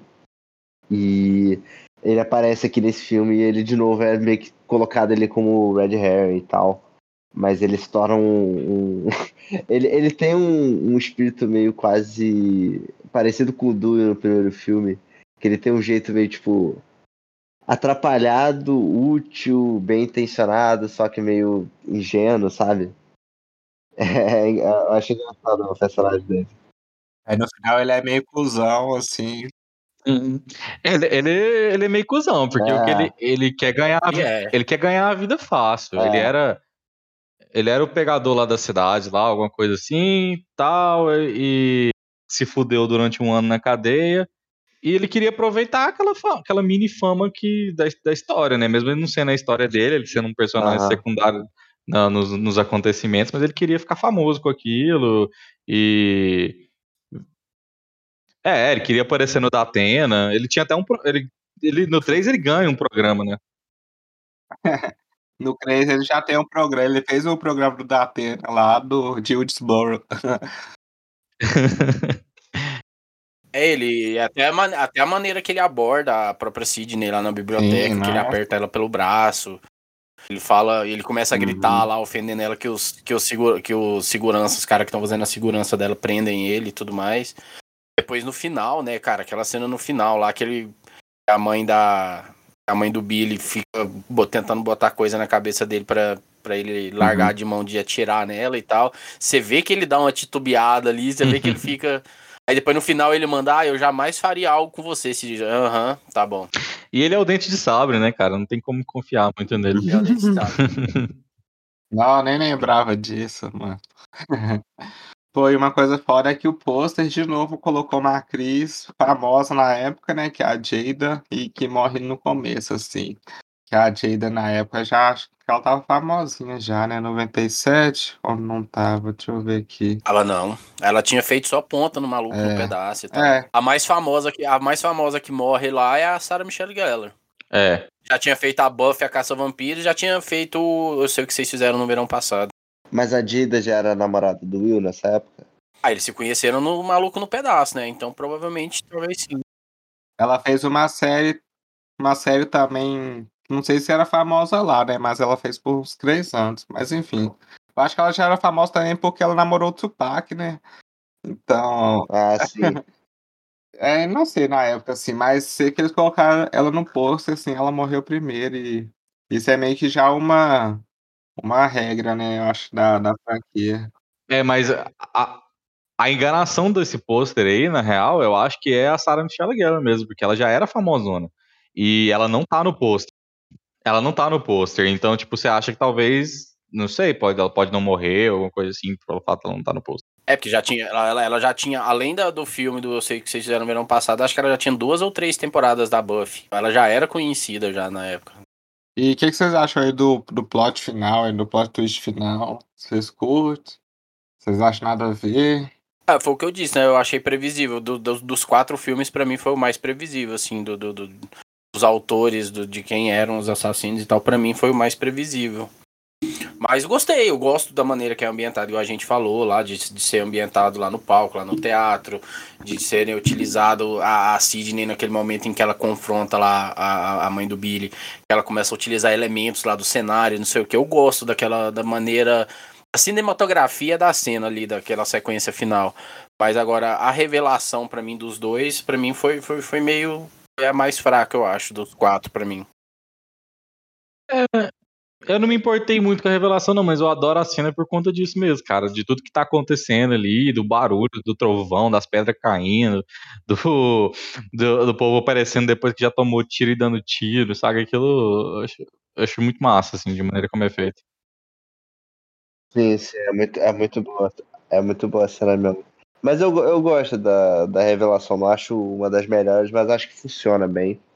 É, e a coisa ali da, de ser a mãe do Billy tem uma.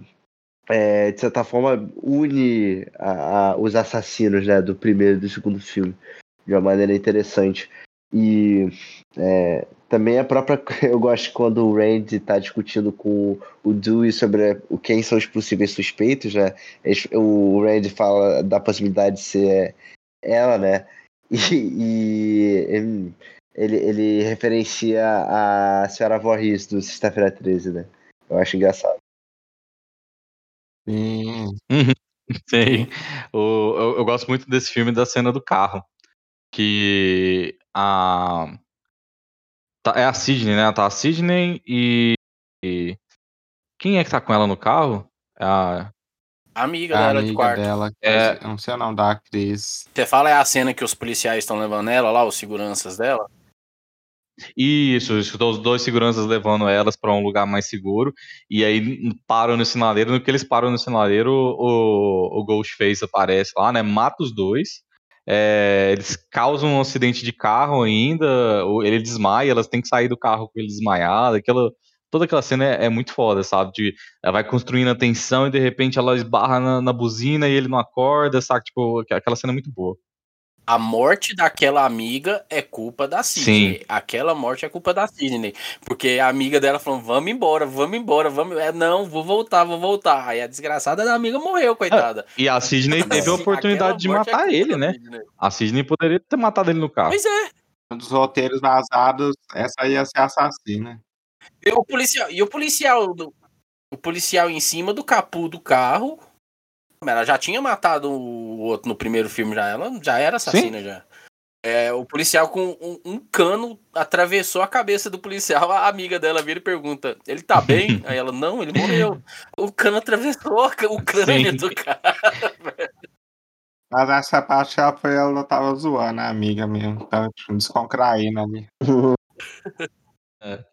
Essa frase que você falou. Essa frase que você falou é muito boa, porque ela é uma coisa que acontece com toda Final Girl, né?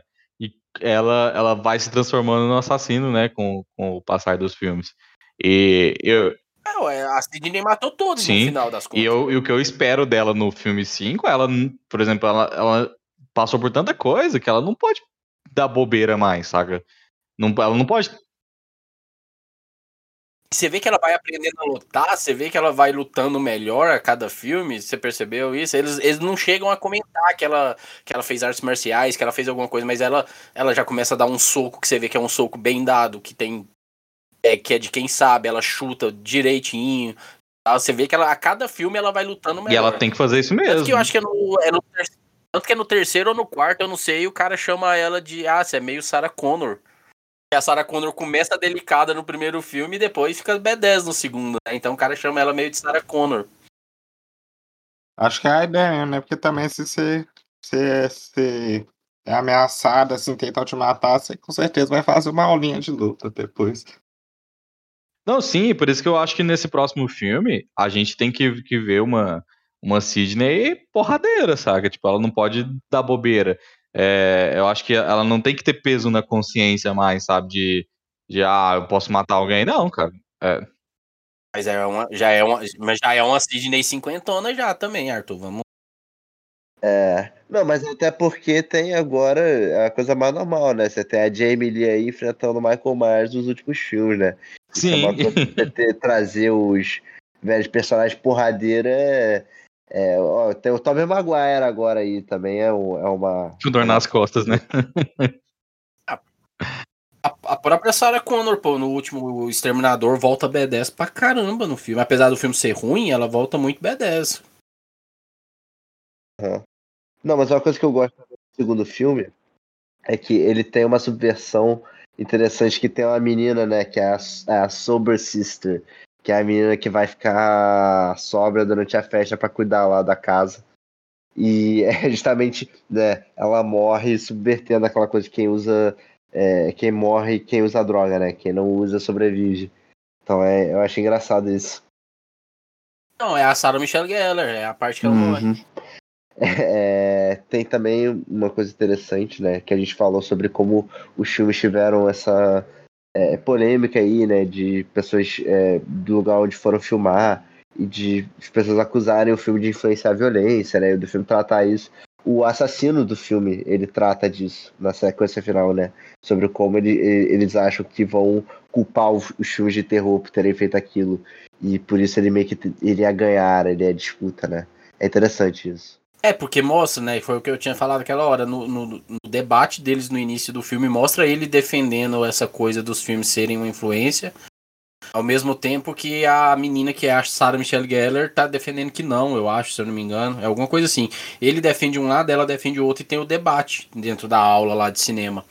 E aí no final ele volta com esse mesmo discurso falando, né? Que ele ia se amparar em cima desse discurso que ele queria provar a tese dele, né? Que a tese dele era de que filmes. Ele queria, tipo, eu acho que ele pensava assim, é, meio que eu, provavelmente vou ser preso. Se eu for preso, quando eu sair, eu vou fazer faculdade de novo e vou fazer um TCC em cima disso aí. Eu quero ver quem vai falar que eu não posso provar isso. Eu acho que também ele repete esse papel do Stu em ser tipo manipulado pela assassina real, que no caso ia ser a mãe do Loomis, né? Que ela procurou ele lá no chat, lá, procurou um psicopata, assim, aí achou ele, ela fala que ele já tinha tendências. Sim. É, tem isso no Stu, né? No primeiro filme. Tinha... Que o Stu, a Sidney pergunta pro Stu lá, quando ele tá quase morrendo lá no primeiro filme, por que que você. Ela falou, ela falou, Billy tem um motivo, mas por que que você tá fazendo isso? Ele fala, eu sou muito fraco da cabeça, assim, eu sou muito suscetível às coisas. Ele, a desculpa dele é essa, eu sou muito suscetível às coisas. cara.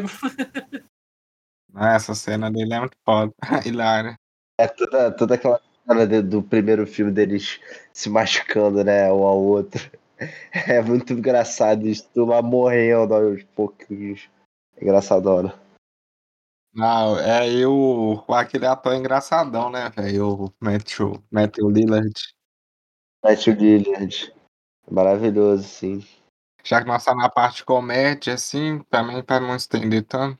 É, bom, eu vou falar já no começo, assim, que eu curto Crazy, pra- eu entendo a comédia dele, assim, é, eu também acho da hora os comentários que o Craven acaba fazendo sobre toda essa cultura de Hollywood, essa farsa, essas coisas de teste do sofá, assim, que vários, tem vários comentários sobre isso, ironicamente, né, num filme, numa franquia produzido pelo Einstein, que nem a Joa falou no começo aí, Exato, né, cara? Eu não tinha pensado nisso, não tinha pensado nisso, é verdade. Sim, e tipo, não sei o que que o, o- foi o Kevin, porque eu sei que parte do roteiro quem escreveu foi o Kevin, o resto foi, foi um cara substituto. Mas com certeza, tipo, o Craven não, não curtiu os Einstein, assim, eu, eu queria que ele tivesse visto pra ter, é, tivesse vivo, né, pra ver o Einstein preso, assim.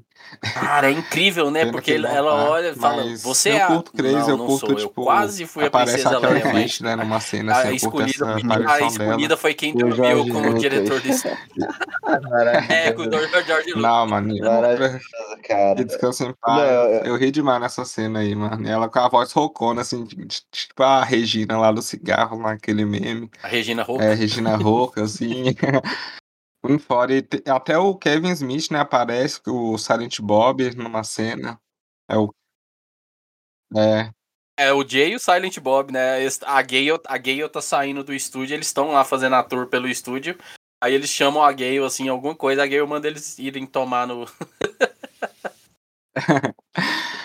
é, eu acho que a pior coisa do filme assim, é o cabelo da Gale mesmo, que tá horrível. É, é sei cara, horrível o que ela arrumou com demais. aquele mano. cabelo dela, não, nesse filme, viu? Isso porque tem uma cena que o Dewey tá brigando com ela e ele volta e fala: "E o seu cabelo tá bonito. Vira as costas e vai embora. Mas é estranho, né? Acho que essa cena aí foi a, a Cris que pediu, assim, pra ela sentir melhor um pouco. Massagear o ego. Caraca, assim. Não, eu acho mais. é, esse filme também tem, eu acho que uma cena inicial bem legal. É, eu gosto da a morte do Cotton, né? E de como o assassino ele agora tem essa nova meio que habilidade, que é de imitar a voz dos outros, né? Então adiciona mais uma camada de tensão, de dinamismo às cenas. Que aliás é uma coisa que eu gosto bastante desse terceiro filme. Que a esse momento, né, uma franquia que, tipo, se propõe a meio que satirizar o gênero de terror e desconstruir as convenções dele, né? Chegar tipo ao nível tipo, de produzir várias sequências assim, é, seria um pouco meio quase contraditório assim. Ele, ele novamente, né? A franquia é sobre comentar e reproduzir esses estereótipos de maneira inventiva. Então acho que o terceiro filme ele acaba se justifi- se justificando bastante nisso. Porque ele é um filme que, né, já é o terceiro ali, mas ele consegue colocar bastante coisa ali para se tornar, é, deixar ele um único, né? Meio que justificar a própria existência, né? E eu acho que essa primeira cena meio que já deixa claro assim isso, né? Ele surpreende matando ali um dos personagens, né, que ganharam destaque no outro filme e adicionando essa nova é, é, é, dimensão, né? E, e- e é uma cena maneira, né? Porque envolve duas pessoas e o, o Cotton querendo ir pra casa e tem vários momentos ali de tensão. É uma cena bem escrita pra caramba, como a maioria das primeiras cenas sempre é, né? Você falou nessa questão dele abordar a questão da, da, das continuações e tal, acho legal porque esse passa a ser o primeiro filme que é de fatos que não aconteceram, né? Porque não, não tem os acontecimentos do, do, pro, pro Apunhalada 3, que é o que eles estão filmando. Tanto que eles falam, ah, o David Schwimmer, a Tori Stelling, todo mundo saiu, eles tiveram que refazer o elenco, teve que mudar o elenco. Só ficou é. aquele personagem lá que é o cara negro, que ele fala: Você acha que negro pode escolher papel? Eu tive que ficar e tal. Eles fazem piada novamente sobre isso. E, e aí tem essa coisa, né? De que esse é o primeiro filme em que, tipo, a, a, a Gale vai morrer no, no roteiro do filme, a Gale vai morrer, não sei o quê. Só que vai morrer, entre aspas, né? Aí eles dão spoiler do filme, do começo do filme, sem a gente saber que tá tomando spoiler, porque tem a hora que eles estão lendo o roteiro, fala, a Gale é a terceira a morrer, ela é a próxima, então a gente tem que ficar de olho na Gale, porque o assassino vai atrás dela na ordem. Só que aí lá no final do filme, tem uma hora que a atriz que faz a Gale no Apunhalada 3, a atriz fala, eu sou a assassina do filme, eu sou a assassina do filme. Então ela entrega que a, a, a, terceira a morrer, que todo mundo acha que morreu, é a assassina. E é o que acontece no filme de fato, né? Que a gente acha que o, o Roman morreu e depois o Roman é o assassino. Então, eles dão um spoiler no início do filme sem a gente saber, saca? Ah, foda. foda. Pô, mano, esse filme, velho, ele teve muitos problemas, mano, que isso. E acho que fez bem como, como né? Tipo, foi feito na época de Columbine, então isso já afetou um pouco, porque, tipo, o estúdio queria bem menos sangue, assim, tal, mas o Wes Craven bateu o pé e falou, não, não vou fazer essa porra assim, não. Aí também teve todo esse problema que vazou o roteiro, tipo, esse. Que nem eu falei antes, teve mais problema, porque, tipo, os fãs, por exemplo, descobriram que o Cotton ia morrer primeiro e tal. Eles descobriram várias coisas, assim. Então, eles ficavam, tiveram que ficar mudando o roteiro toda hora, sabe?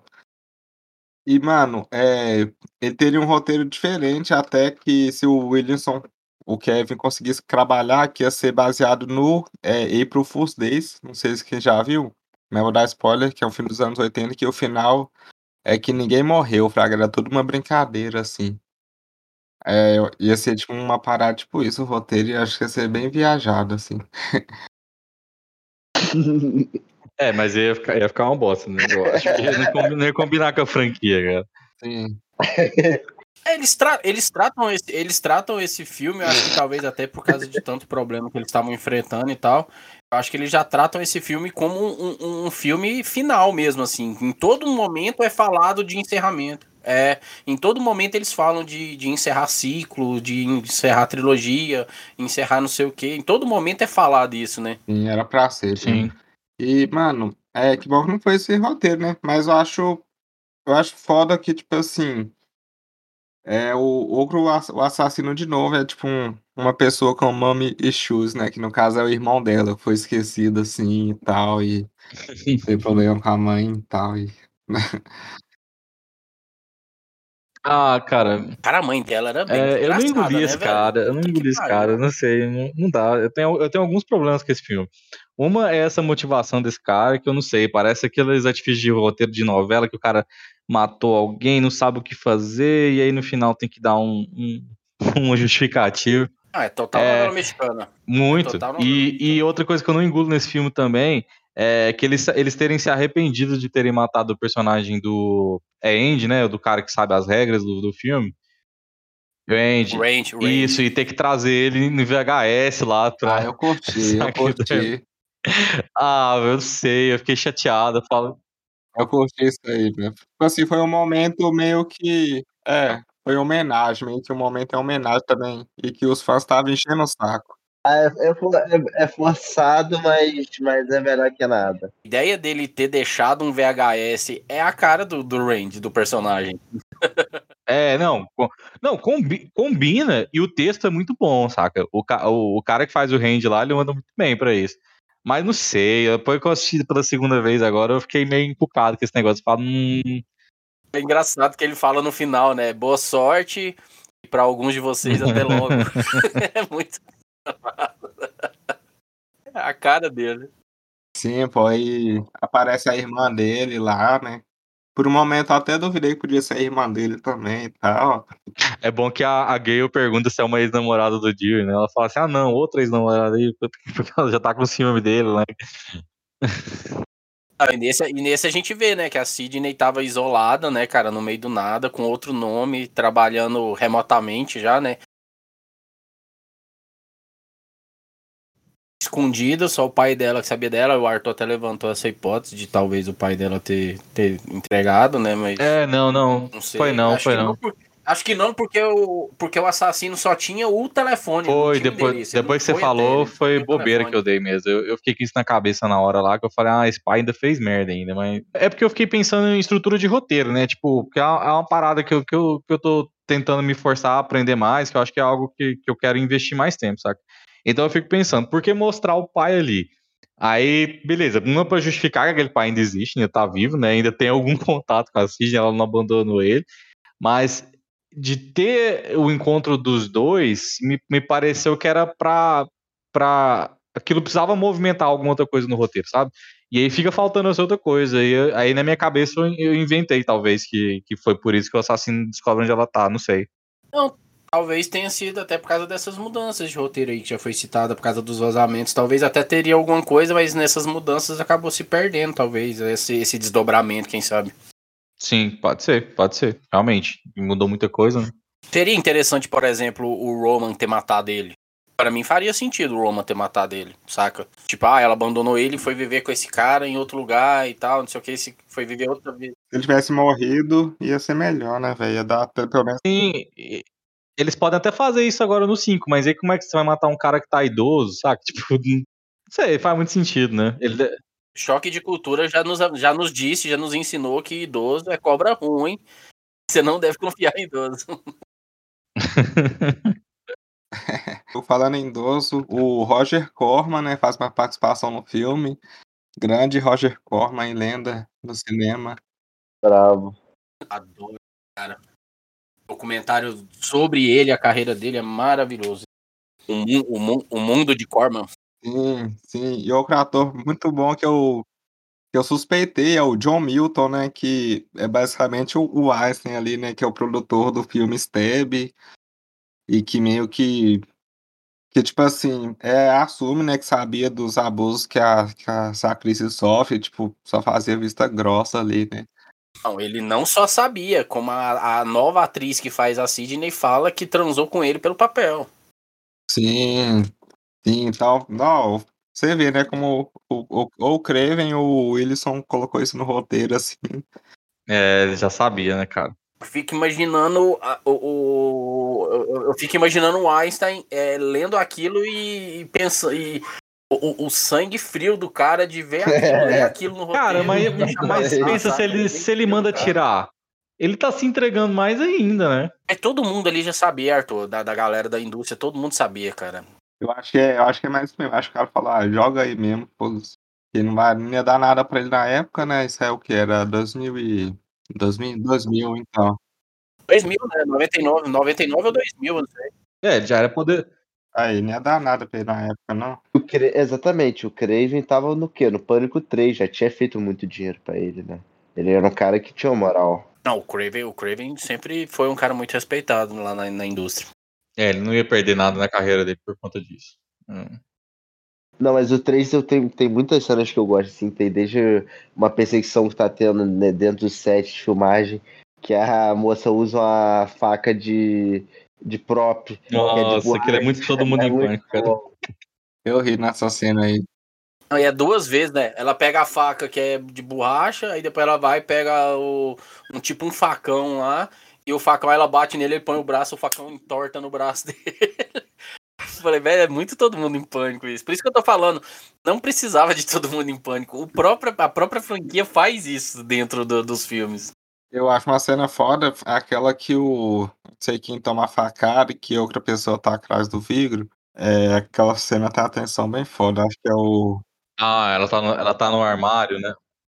É, tem duas, né? Tem, tem a do, do vidro, tem no 2, que a Gale tá dentro do estúdio fechada e o Dewey toma a facada de fora, porque ela vê pelo vidro.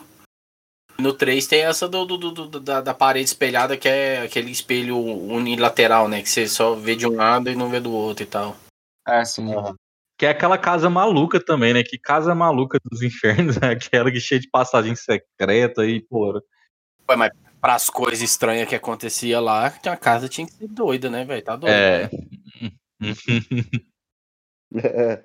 Eu gosto muito também é, da cena que a, a tá a Cisney, né? Daí liga o Dewey pra ela, começa a falar e tal, a gente descobre o assassino aparece e a gente descobre que o Dewey, na verdade, era assassino imitando ele. É muito boa essa cena, como ela te joga assim pro, pro assassino logo, com, com essa. corta a, a construção da tensão pra já te surpreender, assim, funciona muito uhum. bem. Sabe o que é foda nisso que você falou? Que esse filme já tava prevendo deepfake de voz e já tava foda pra caramba, né? Que até hoje não, não é tão bom assim, mas o do filme é bom pra caralho. e outra, isso agora, agora falando nisso, cara, coisa do deepfake pode entrar no quinto filme aí, hein?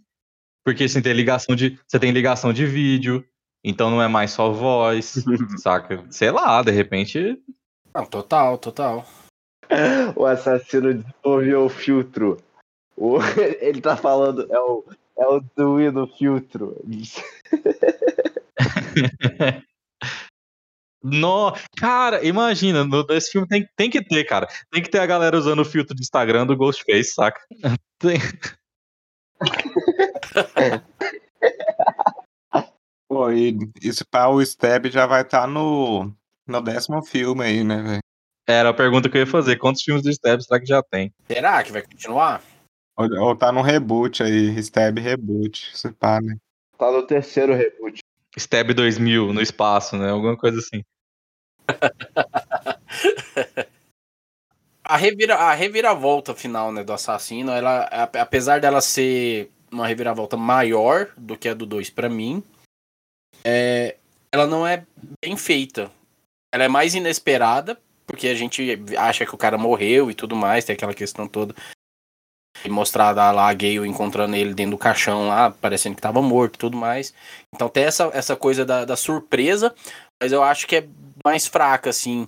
Aquela coisinha, eu acho que fiquei meio. Ah, eu, eu, eu, acho que talvez dos quatro filmes é o final mais insosso, assim, para mim, é o desse filme. Ah, não, eu gosto bastante da revelação final. Principalmente por todo esse contexto de ser o diretor do filme, de como isso entra na questão metalinguística, né? É, eu acho muito bem, bem feito até como essa coisa do dela ser irmão dele. Fica, tipo, um pouco jogado, mas acaba que faz bastante sentido, sabe? É uma coisa que eu acho que é, é estranha porque ela vem muito de repente, mas dentro ali do contexto do filme faz bastante sentido. E até como ele faz meio que. É uma coisa que depois parece que virou, né? Um certo tropo de sequência também. Essa coisa do terceiro filme sempre meio que é, mudar ali a coisa do primeiro, né? Tipo, Homem-Aranha 3 fez isso com aquela história lá do tio Ben, que eu me lembro agora. Não, mas é porque eu achei, eu, eu, eu achei que ia. Eu, eu acho que vai muito da expectativa, porque eu achava muito que, quando eu vi a primeira vez, claro, né? Eu achava muito que eles iam limpar a barra da, da, da, da mãe da Cid. Quando ele fala que é irmão dela e tal, eu pensei, pô, então vai ter uma outra coisa por trás, vai, vai de alguma maneira. Quando começou a falar que ela tinha sido abusada lá, que o cara fala que ela, os caras fizeram com ela de tudo quanto é coisa, que devia que não devia com ela lá e tal, na festa. Aí eu pensei, pô, então eles vão limpar a barra dela de alguma maneira, colocar ela como um, um, um trauma, não sei o que, não sei o que. Aí de repente no final, não, ela realmente foi uma, uma filha da puta, o filho dela procurou ela depois, ela ignorou o filho e toda que aí eu falei, velho, ela realmente era cuzona, saca? Eu fiquei naquela expectativa de, de, de limparem a, a, imagem da mãe da Sidney de alguma maneira e isso não aconteceu. É um pai ausente, é uma mãe é uma mãe, é uma mãe adúltera, um pai ausente.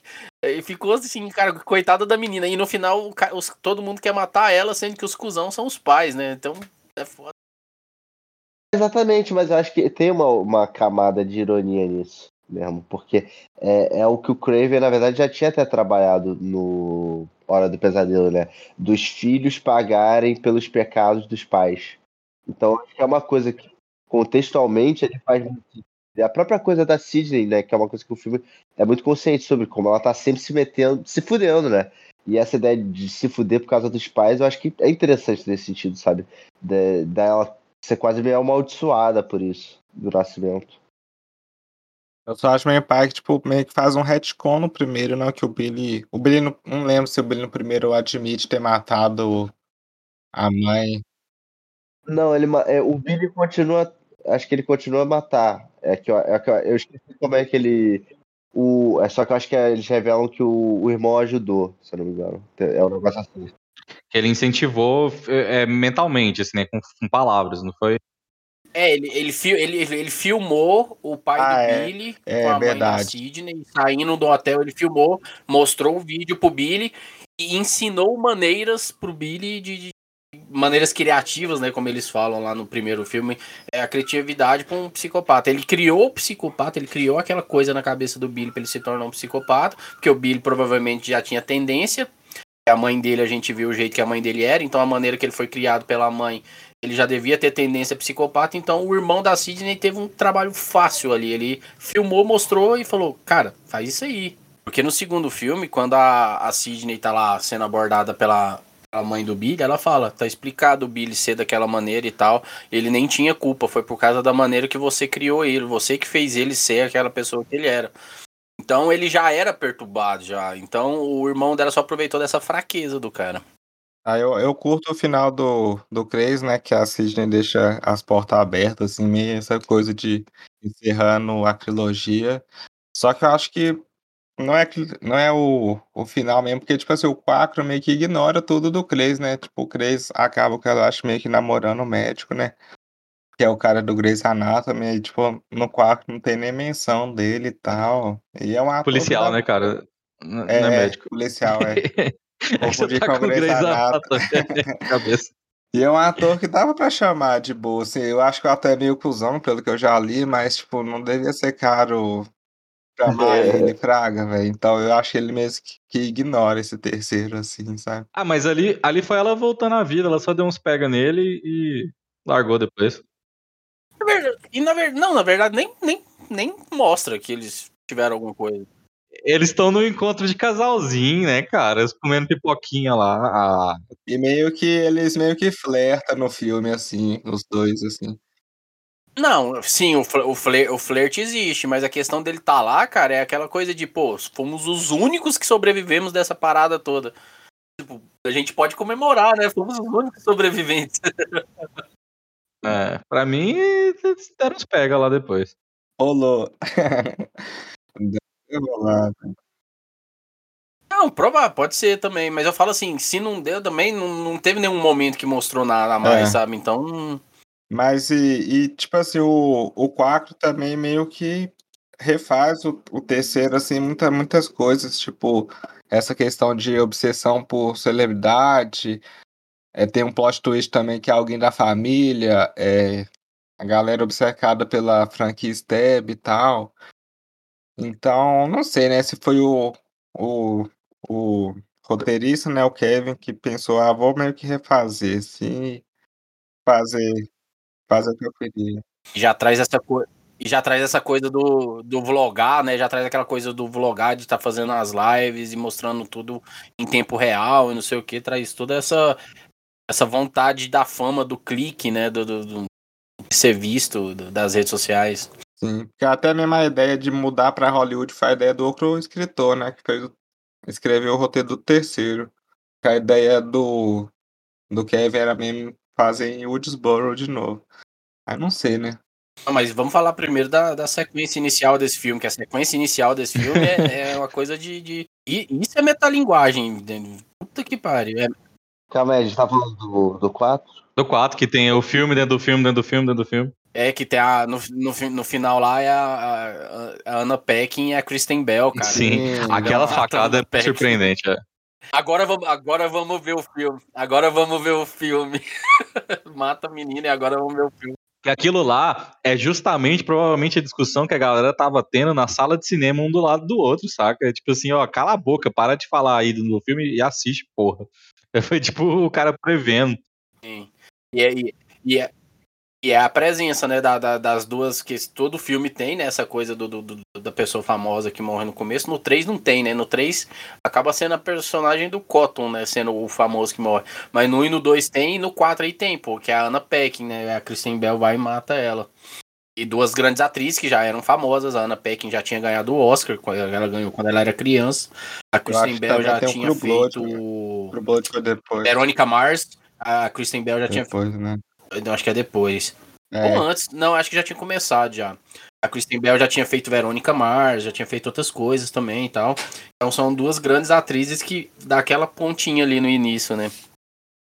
E a, a atriz que aparece antes também, eu acho que ela era meio famosa, não sei, mas parece a atriz que fez The Olsen.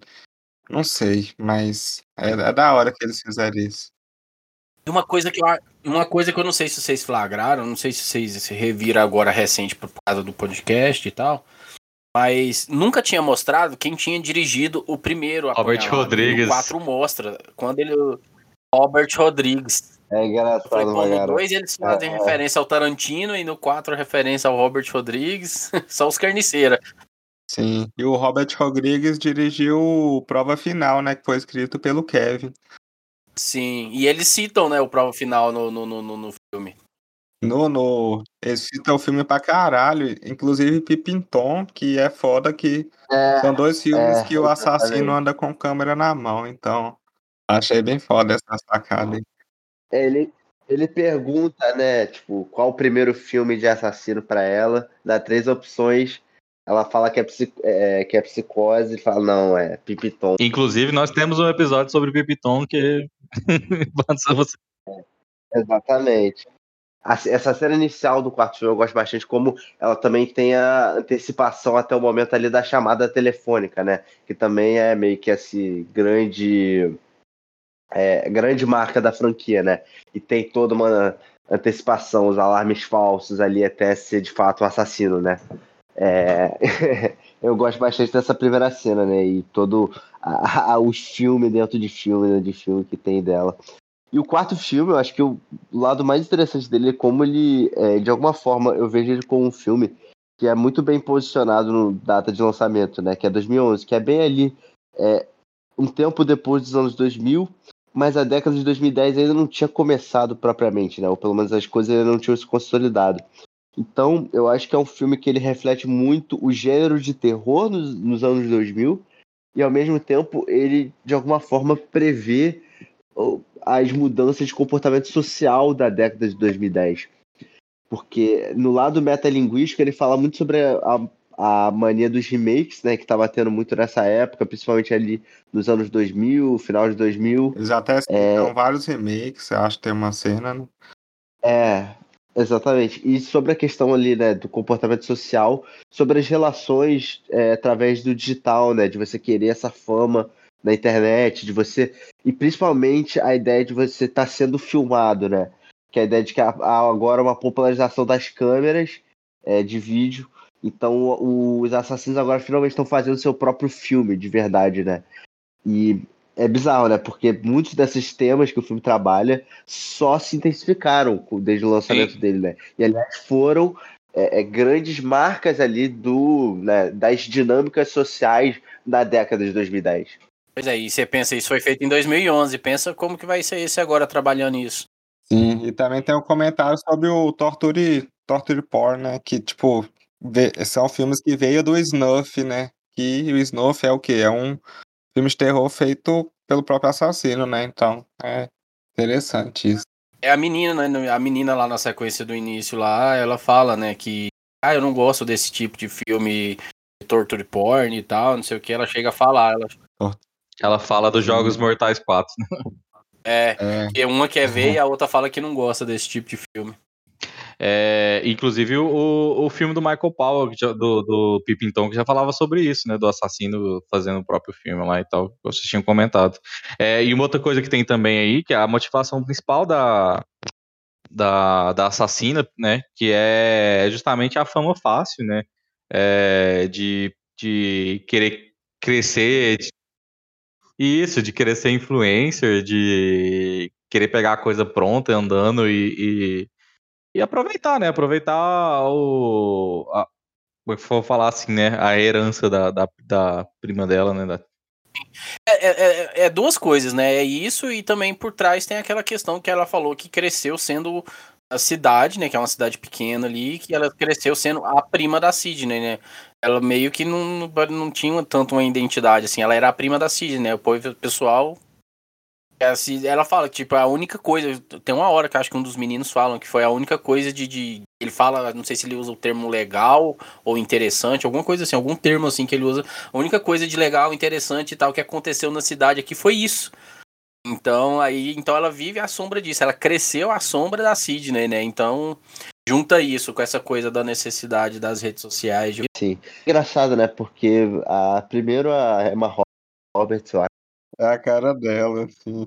E ela faz muito bem o papel.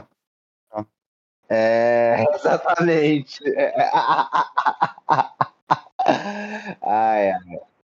Caraca. Sim, sim. Mas eu gosto desse filme porque ele também, eu acho que comenta sobre essa coisa dos. É, ele fala muito sobre o fenômeno dos remakes nos anos 2000, mas ao mesmo tempo ele também meio que quase que serve como molde ele prevê o molde tipo dos reboots que foram acontecendo é, na década de 2010 e ao mesmo tempo eu acho que ele também é uma subversão disso, porque é uma coisa que se popularizou muito, né? Esse soft reboot, né? Que você vai trazer novos personagens, mas que ao mesmo tempo eles vêm para preencher os papéis do, da geração anterior, né? E você tem isso nesse filme, tipo, de você ter os personagens fazendo meio que o mesmo papel do, dos outros, né? Você é, eu acho maneiro esse filme porque ele transcende só de falar dos arquétipos do gênero de terror, como ele também fala sobre os arquétipos da própria franquia Pânico, de alguma forma. Então você vai ter, tipo, os personagens ali que são que nem, tipo, Randy, que são especialistas em filmes de terror, que vão trazer o comentário metalinguístico. Você vai ter a prima ali da Sidney, que vai ser essa garota inocente, que nem ela. É, é, uma nova repórter ali, que vai ser a, a... o namorado suspeito. É, exatamente. É, e é uma coisa que, é, com, que nem você trouxe aí agora, né? Depois eles vão comentar, né? Como que tem essa, é, é o fator do remake estaria implicado no crime deles, né? Isso é bacana.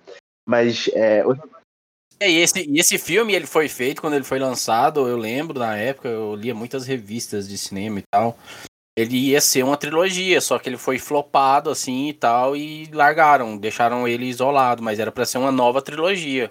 Era para ter sido continuado ali, tipo, próximo um do Nossa, outro. Nossa, sabe. Só que aí ele deu, só que aí ele deu uma flopada, mas era para ser uma nova trilogia. E é que é fora que também que previu, tipo, o Halloween 2018, que meio que tem umas cenas que refaz o primeiro filme e esse Pânico 4 também tem umas mortes que vêm do primeiro, tipo, o namorado lá preso na cadeira, essas coisas, sabe? Então o Craven era visionário pra você ver. Sim. Eu quero, eu quero ver, eu quero ver como é que vai ser esse filme, porque a gente também, igual a gente está falando da maneira que, que cada filme foi tratando o, o momento do cinema e tratando da, das peculiaridades do gênero e tudo mais. A gente está vivendo esse momento, igual a gente citou o Halloween de 2018, que ignora todos os filmes da franquia, menos o primeiro. A gente tem outras franquias que, que fizeram isso também. Eu quero saber se talvez esse filme ignore o 4, porque como eu disse, o 4 foi planejado para ser uma trilogia e acabou flopando, não foi uma trilogia que acabou sendo descontinuada. Será que esse filme vai é, esquecer o 4 e, e, focar na trilogia original e tal, eu tô curioso para isso. Ah, eu duvido muito. É. Bom, eu não sei, mas tem uma tem uma teoria que fala que a Cris, pelo menos na época, né, que a Cris podia voltar para um quinto filme, né, que a, a Cris, não sei o nome dela, que faz Heroes, a Lourinha.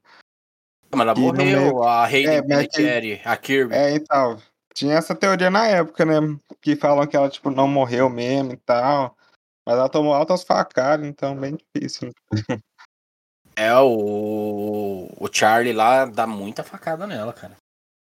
Muita facada não, ele tá, na verdade, ele tá aí com um outro pedaço de um negócio lá que ele atravessa, ela não é nem uma faca. É uma parada lá que ele pega lá naquele tá lá do lado, lá no, no, no quintal lá, ele pega e. Porque recria, porque recria, né, a, a sequência lá da primeira sequência do primeiro filme, né? Do namorado preso na cadeira, na, na no, no, jardim, não sei o quê. E ela solta ele ele vai e rasga ela no meio, né? Mas eu acho que não vai ignorar o quarto filme, não. O terceiro, provavelmente, mas o quarto acho que não. Não, não sei se eles vão ignorar nenhum filme, não. Eu acho que eles só vão. Não vão fazer menções tão explícitas, né? Eu acho que vão. É, porque, tipo assim, eu acho que vai ser um. Vai ser tipo passando bastão, assim, devem começar uma nova franquia. Então, acho que deve focar nos personagens principais e mais, tipo, nos novos, assim. Talvez. Mas, mas o 4 é um filme que eu gosto bastante, cara. Eu acho que ele tem uma. Ele consegue trazer bastante coisa interessante, assim, né? Ainda mostrar que a franquia tem, é, é digamos assim, né, gasolina no tanque. É, eu gosto como, né, é, de novo a coisa do, da própria sequência inicial, de como o filme ele meio que usa de novo a franquia apunhalada para meio que tirar sarro da própria ideia de Hollywood e de franquias, e de como, na verdade, a própria metalinguagem que o Pânico foi tão revolucionário em trazer se tornou uma coisa que saturou, de alguma forma, né? Que vários filmes começaram a fazer nos anos 2000 e tudo mais, então o filme é muito autoconsciente sobre isso e sobre. É, novamente, sobre a saturação de franquias, né? E agora a gente tem o sétimo filme do, do Stab aqui.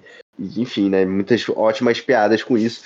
E é um filme que é, é, ele tem vários detalhes, assim, interessantes de como ele. É... Calma aí. E, e além disso, acho que também. É, corta aquela última parte. Eu acho que, além disso, também tem, por exemplo, uma discussão sobre reviver a marca, né? Que você vê que a Gale é, tem uma inversão de papéis, né? A Sidney virou a escritora de sucesso, enquanto a Gale tá meio que se casou e estagnou, né? Então ela tá tendo toda a discussão sobre como reviver a marca dela. Isso, claro, né, dialoga com a própria franquia Pânico, né, de como ela vai é, se apresentar para uma nova geração, né? De como, como eu falei, né, eu acho muito interessante como ele trabalha esses arquétipos através da nova geração que eles estão vindo aqui para servir e até a própria é, comentar sobre a cultura de terror num âmbito mais geral. Eu gosto muito da sequência da maratona do de terror que é uma coisa que é muito popular, né? Da galera se juntar para ver os filmes e falar junto às falas e tudo mais. E é maneiro esse momento aqui no filme. E que a gente vê, né, o filme lá, os, o Stab. É, ó. Vou jogar uma pergunta para vocês para esse novo filme. Vocês acham que, de alguma maneira, com, com toda essa coisa dele brincar com o gênero, vocês acham que ele pode brincar, quem sabe, com essa onda de, como o povo chama aí, de pós-terror? Tomara, tomara. Eu não sei, cara. Eu acho que vai ter um. Também vai ter um comentário, pelo menos, sobre isso aí no filme. Vai falar mal da 24 lá. Seria interessante ver isso. Eu não sei quem tá no roteiro do, do próximo desse Pânico, Jack Crazy, né? Nós tá gravando dia 9. É Jack Crazy que estreia, né? Deixa eu ver aqui. Nós vai gravar aqui, aliás, né? Um, um episódio do 5. Aí você já volta já pra nós. Não sei se vocês vão ver no cinema aí ou vocês vão esperar sair para baixar. Cara, eu vou, eu vou, eu, eu acho que eu verei. Eu acho que eu verei. Vou pe... Como eu sei que não vai ser um filme que vai lotar a sessão, acho que eu pegar tipo a primeira sessão do dia, assim, tal, uma sessão duas horas da tarde, assim, tal, dá pra ver de boa.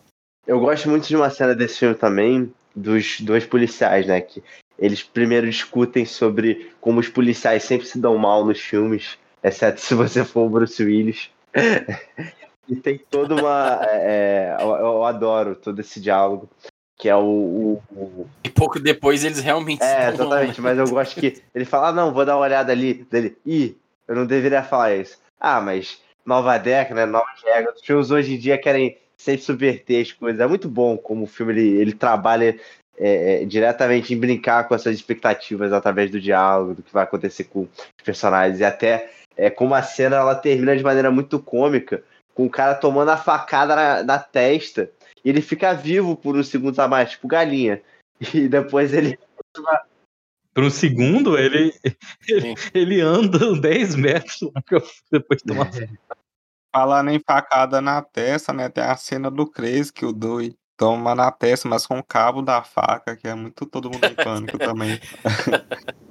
Aquilo ali eu lembro do. Acho que é no Top Gang que tem uma cena parecida que o cara lança a faca e pega o cabo da faca na cabeça do cara também. Me lembra muito. Pô, e outra, a, outra atriz que veio da comédia, né? A Alison Bray, que é a de Community. Sim. E achei legal a personagem ela é dela. É a, ela é a Kirby? Não, ela é a, ela é a agente da, da, da Sidney. Ela meio que refaz o papel da Gale, né, no, no começo, assim, tipo aquela que só quer ganhar em cima da história e tal. Ela fez muita coisa, né, cara? Ela tá bem famosa. Ela tá até começando a fazer coisas de drama, né? Na Netflix tem um filme dela lá, dramático. Ela fez Community, ela fez. É... Ela é Bojack, eu acho. Ela é a dubladora daquela. É, da menina lá do Bojack. Ela fez bastante coisa. Ela tem um filme de terror também da Amazon lá, que ela é a personagem principal. Que ela... É o, aquele, aquela série Glow lá, da, das lutadoras lá de luta livre e tal, que é com ela também, ela é a protagonista. Tem ela fez bastante coisa depois. O elenco desse filme tem muita gente que, que, que, acabou, que acabou se tornando mais conhecido depois e tal, né? Tem. Na moral, é um, o elenco é muito bom, mano, nesse filme aí. A própria Emma Roberts, que faz a prima da, da, da, da Sidney, na época ela não tinha feito quase nada ainda, e depois ela fez bastante. Ela era famosa na, na Nickelodeon, eu acho, é, já. Né? É, é. E foi uma escolha muito boa, né? A menina virou Screen Queen, Queen depois disso. É, depois ela fez Screen Queens, né? Pô, é. E a, e a série, né, velho? De pano. Vocês já viram a série? Cara, eu nunca vi, nunca vi a série. Tem na Netflix, né, cara? Eu nunca vi. Eu não tenho o menor interesse em ver. Eu já vi. Acho que eu vi o primeiro episódio, mas não me pegou, não. Eu vi, só que eu confundo com aquela série Slash, daí eu nem sei.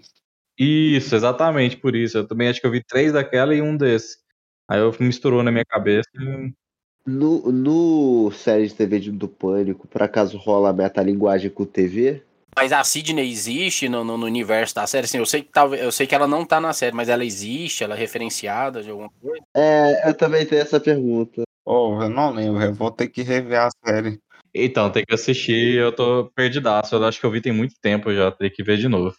Tem na Netflix, eu sei. Inclusive, eu acho que é válido falar, o Arthur sabe, eu sempre gosto de, quando eu tô falando de algum filme, assim, lá no canal, alguma coisa, eu sempre gosto de. Eu falo do filme e falo onde pode achar, né? Os, os três primeiros filmes dá pra galera assistir no Globoplay e no Paramount Plus. O quarto, o quarto filme tem no Prime Video. E a série tem na Netflix. Ah, o quarto tá no Prime? Eu tinha jogado lá, não tinha visto que ele tava lá, não. Eu, eu vi que tava na Paramount. É. Tá no Prime o quarto. Do 1 ao 3, do 1 ao 3 tem na Paramount e na Globoplay. Só pra comentar umas últimas coisas do 4, eu acho maneiro como nesse filme a Sidney consegue ligar pra polícia, a polícia vem. E é tipo, meio que desafiando aquela reclamação que você faz, ah, por que que o. Acho que nem, nem é, uma, é uma reclamação que acho que surgiu, né, com a popularização do celular. Que agora, ah, por que, que as pessoas simplesmente não ligam pra polícia, né, quando tá correndo o assassino. E ela realmente faz isso nesse filme, então eu acho isso bem engraçado. Eu acho maneiro depois. E esse filme também, ele é muito interessante porque ele é o que o assassino mais se dá bem, né? Que o plano do assassino chega mais perto de dar certo. Sim. Porque é, ela acha que consegue matar. Ela consegue matar o parceiro. Ela acha que consegue é, que conseguiu matar a Sidney. E não, depois a gente descobre que a Sidney tá viva. E eu acho maneiro dessa cena que quando o Dewey vai lá contar pra ela, você consegue escutar o batimento dela subindo quando ela descobre que a Sidney tá viva. é muito engraçado. É, legal ver que nos filmes, é porque o terceiro não teve, né? Mas no, nos filmes, o, todos os outros os parceiros foram mortos, né? Pelo idealizador. Eu acho que é por isso que eu gosto do terceiro também, porque ele tem essa versão assim disso. E o, e o, e o, o Roman é muito bom, cara. Eu gosto muito dele. O personagem é, é ah, eu não sei se vocês têm essa impressão é, sobre o quarto filme, que ele é o mais sangrento de todos, assim, de longe. Não, tem sangue, tem tripa, tem, tem tripa em cima da cama. E é comendo suspense, assim, sabe? Tipo, parece que não era muita preocupação. Que nem tem um comentário no filme que fala que não é tão fácil assustar essa geração, sabe? Então por isso que o filme acho que nem tenta tanto construir o suspense pro susto e só entrega o, o gore mesmo, assim. É, eu acho que a, eu acho que a morte mais assim do filme é a, a da amiga delas, né? Que elas estão vendo pela janela do outro lado da rua. É, eu acho que talvez seja a mais pesada desse quarto filme, né? É bem pesada a morte da menina. Não, outra cena que é, que é meio punk, assim, é a Jill lá se, se machucando para parecer que foi perseguida pela assassino, né? Nossa. Sim, e não acaba, né, cara? Eu falo, moça, para, já deu, já. É, eu acho que aquilo ali foi. A Cris estava fazendo aquilo de verdade, aí eu fiquei sabendo. Ela mesmo começou a se jogar assim e só foi improvisar, sabe? Só começaram a filmar assim. Nossa. Pra gente fechar então a conversa, eu queria perguntar para vocês perguntar não, na verdade, para todo mundo tentar fazer previsões aí do que, que vocês acham que vão acontecer no quinto filme. Eu acabei jogando algumas coisas aqui, né? Eu, eu, eu acho que vai ter conversa no WhatsApp, eu acho que vai ter deepfake, e eu acho que um dos personagens principais vai estar envolvido com o assassino, de alguma forma, assim, sabe? Tipo, não sei se exatamente vai ser o assassino ou se vai saber o que, está acontecendo. Mas... Você fala envolvido com o assassino, envolvido no assassinato ou envolvido? Não, envolvido no assassinato. Envolvido no assassinato. Porque é a maneira que eu encontro de surpreender as coisas. Você acha que um dos três? Eu acho que não, que isso ia, ia subverter muito a personalidade né, dos personagens. Acho que Acho que vai, acho um deles vai morrer só, mas é, tipo, eu tô nessa também, eu tô nessa. Os assassinatos acho que não. Eu tô nessa de que um deles vai morrer também, eu também acho. Sim, com certeza. Agora, outra coisa que eu acho que deve ter TikTok e. E alguém vai morrer fazendo live no Instagram, com certeza. é. e, e não sei, velho, tipo assim, é, eu não vi o trailer, né? Eu não curto ver trailer, então eu não vi.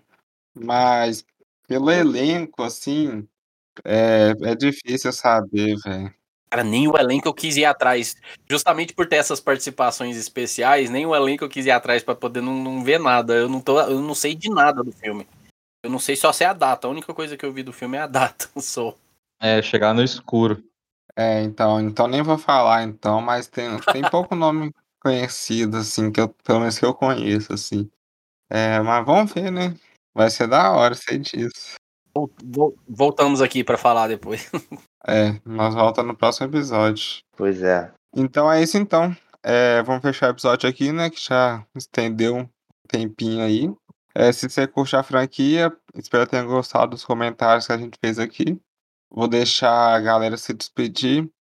E valeu quem escutou até aqui. Quem quiser me seguir no Letterboxd é Klaus ou Danny Fenton. Só procurar lá e valeu. Não esquece de seguir a gente no Instagram também, horror.no.ar. E estamos aqui até quando a gente for falar de Pânico 5, então. Valeu, gente. Valeu, gente. Obrigado por terem escutado até aqui. Uh, a gente volta aí daqui a pouco com o episódio de Pânico 5, então fiquem ligados. Quem quiser me seguir no Instagram é Joanne Jabur, J-O-A-N-N ponto J-A-B-U-R. E é isso, galera. Vocês curtiram o podcast? Mostrem pros amigos aí, compartilhem. E é isso. Valeu. E quem quiser conhecer um pouquinho do meu trabalho é só procurar tanto no Instagram quanto no YouTube, principalmente no YouTube que eu sou mais ativo. Sessão de aluguel, o canal deu uma parada aí durante um tempinho mas nessa semana eu tô voltando com conteúdo, inclusive vai ter uma live lá também falando sobre pânico e tal. Vai ter outras coisas. Lá no meu canal eu faço game show, eu faço lives debatendo alguns temas específicos, eu faço vídeos sobre franquias, um conteúdo bem variado aí acerca de cinema e séries, de uma maneira mais descontraída, um pouco mais emocional e menos técnica. Uma coisa mais pra galera gostar de assistir e se divertir junto falando sobre essa coisa que a gente tanto gosta, né, que é a cultura pop, o entretenimento aí. Fica aí o convite então para vocês conhecerem meu trabalho, Sessão de Aluguel. Então é isso então. Valeu, galera. Até o próximo. E o horror está no ar.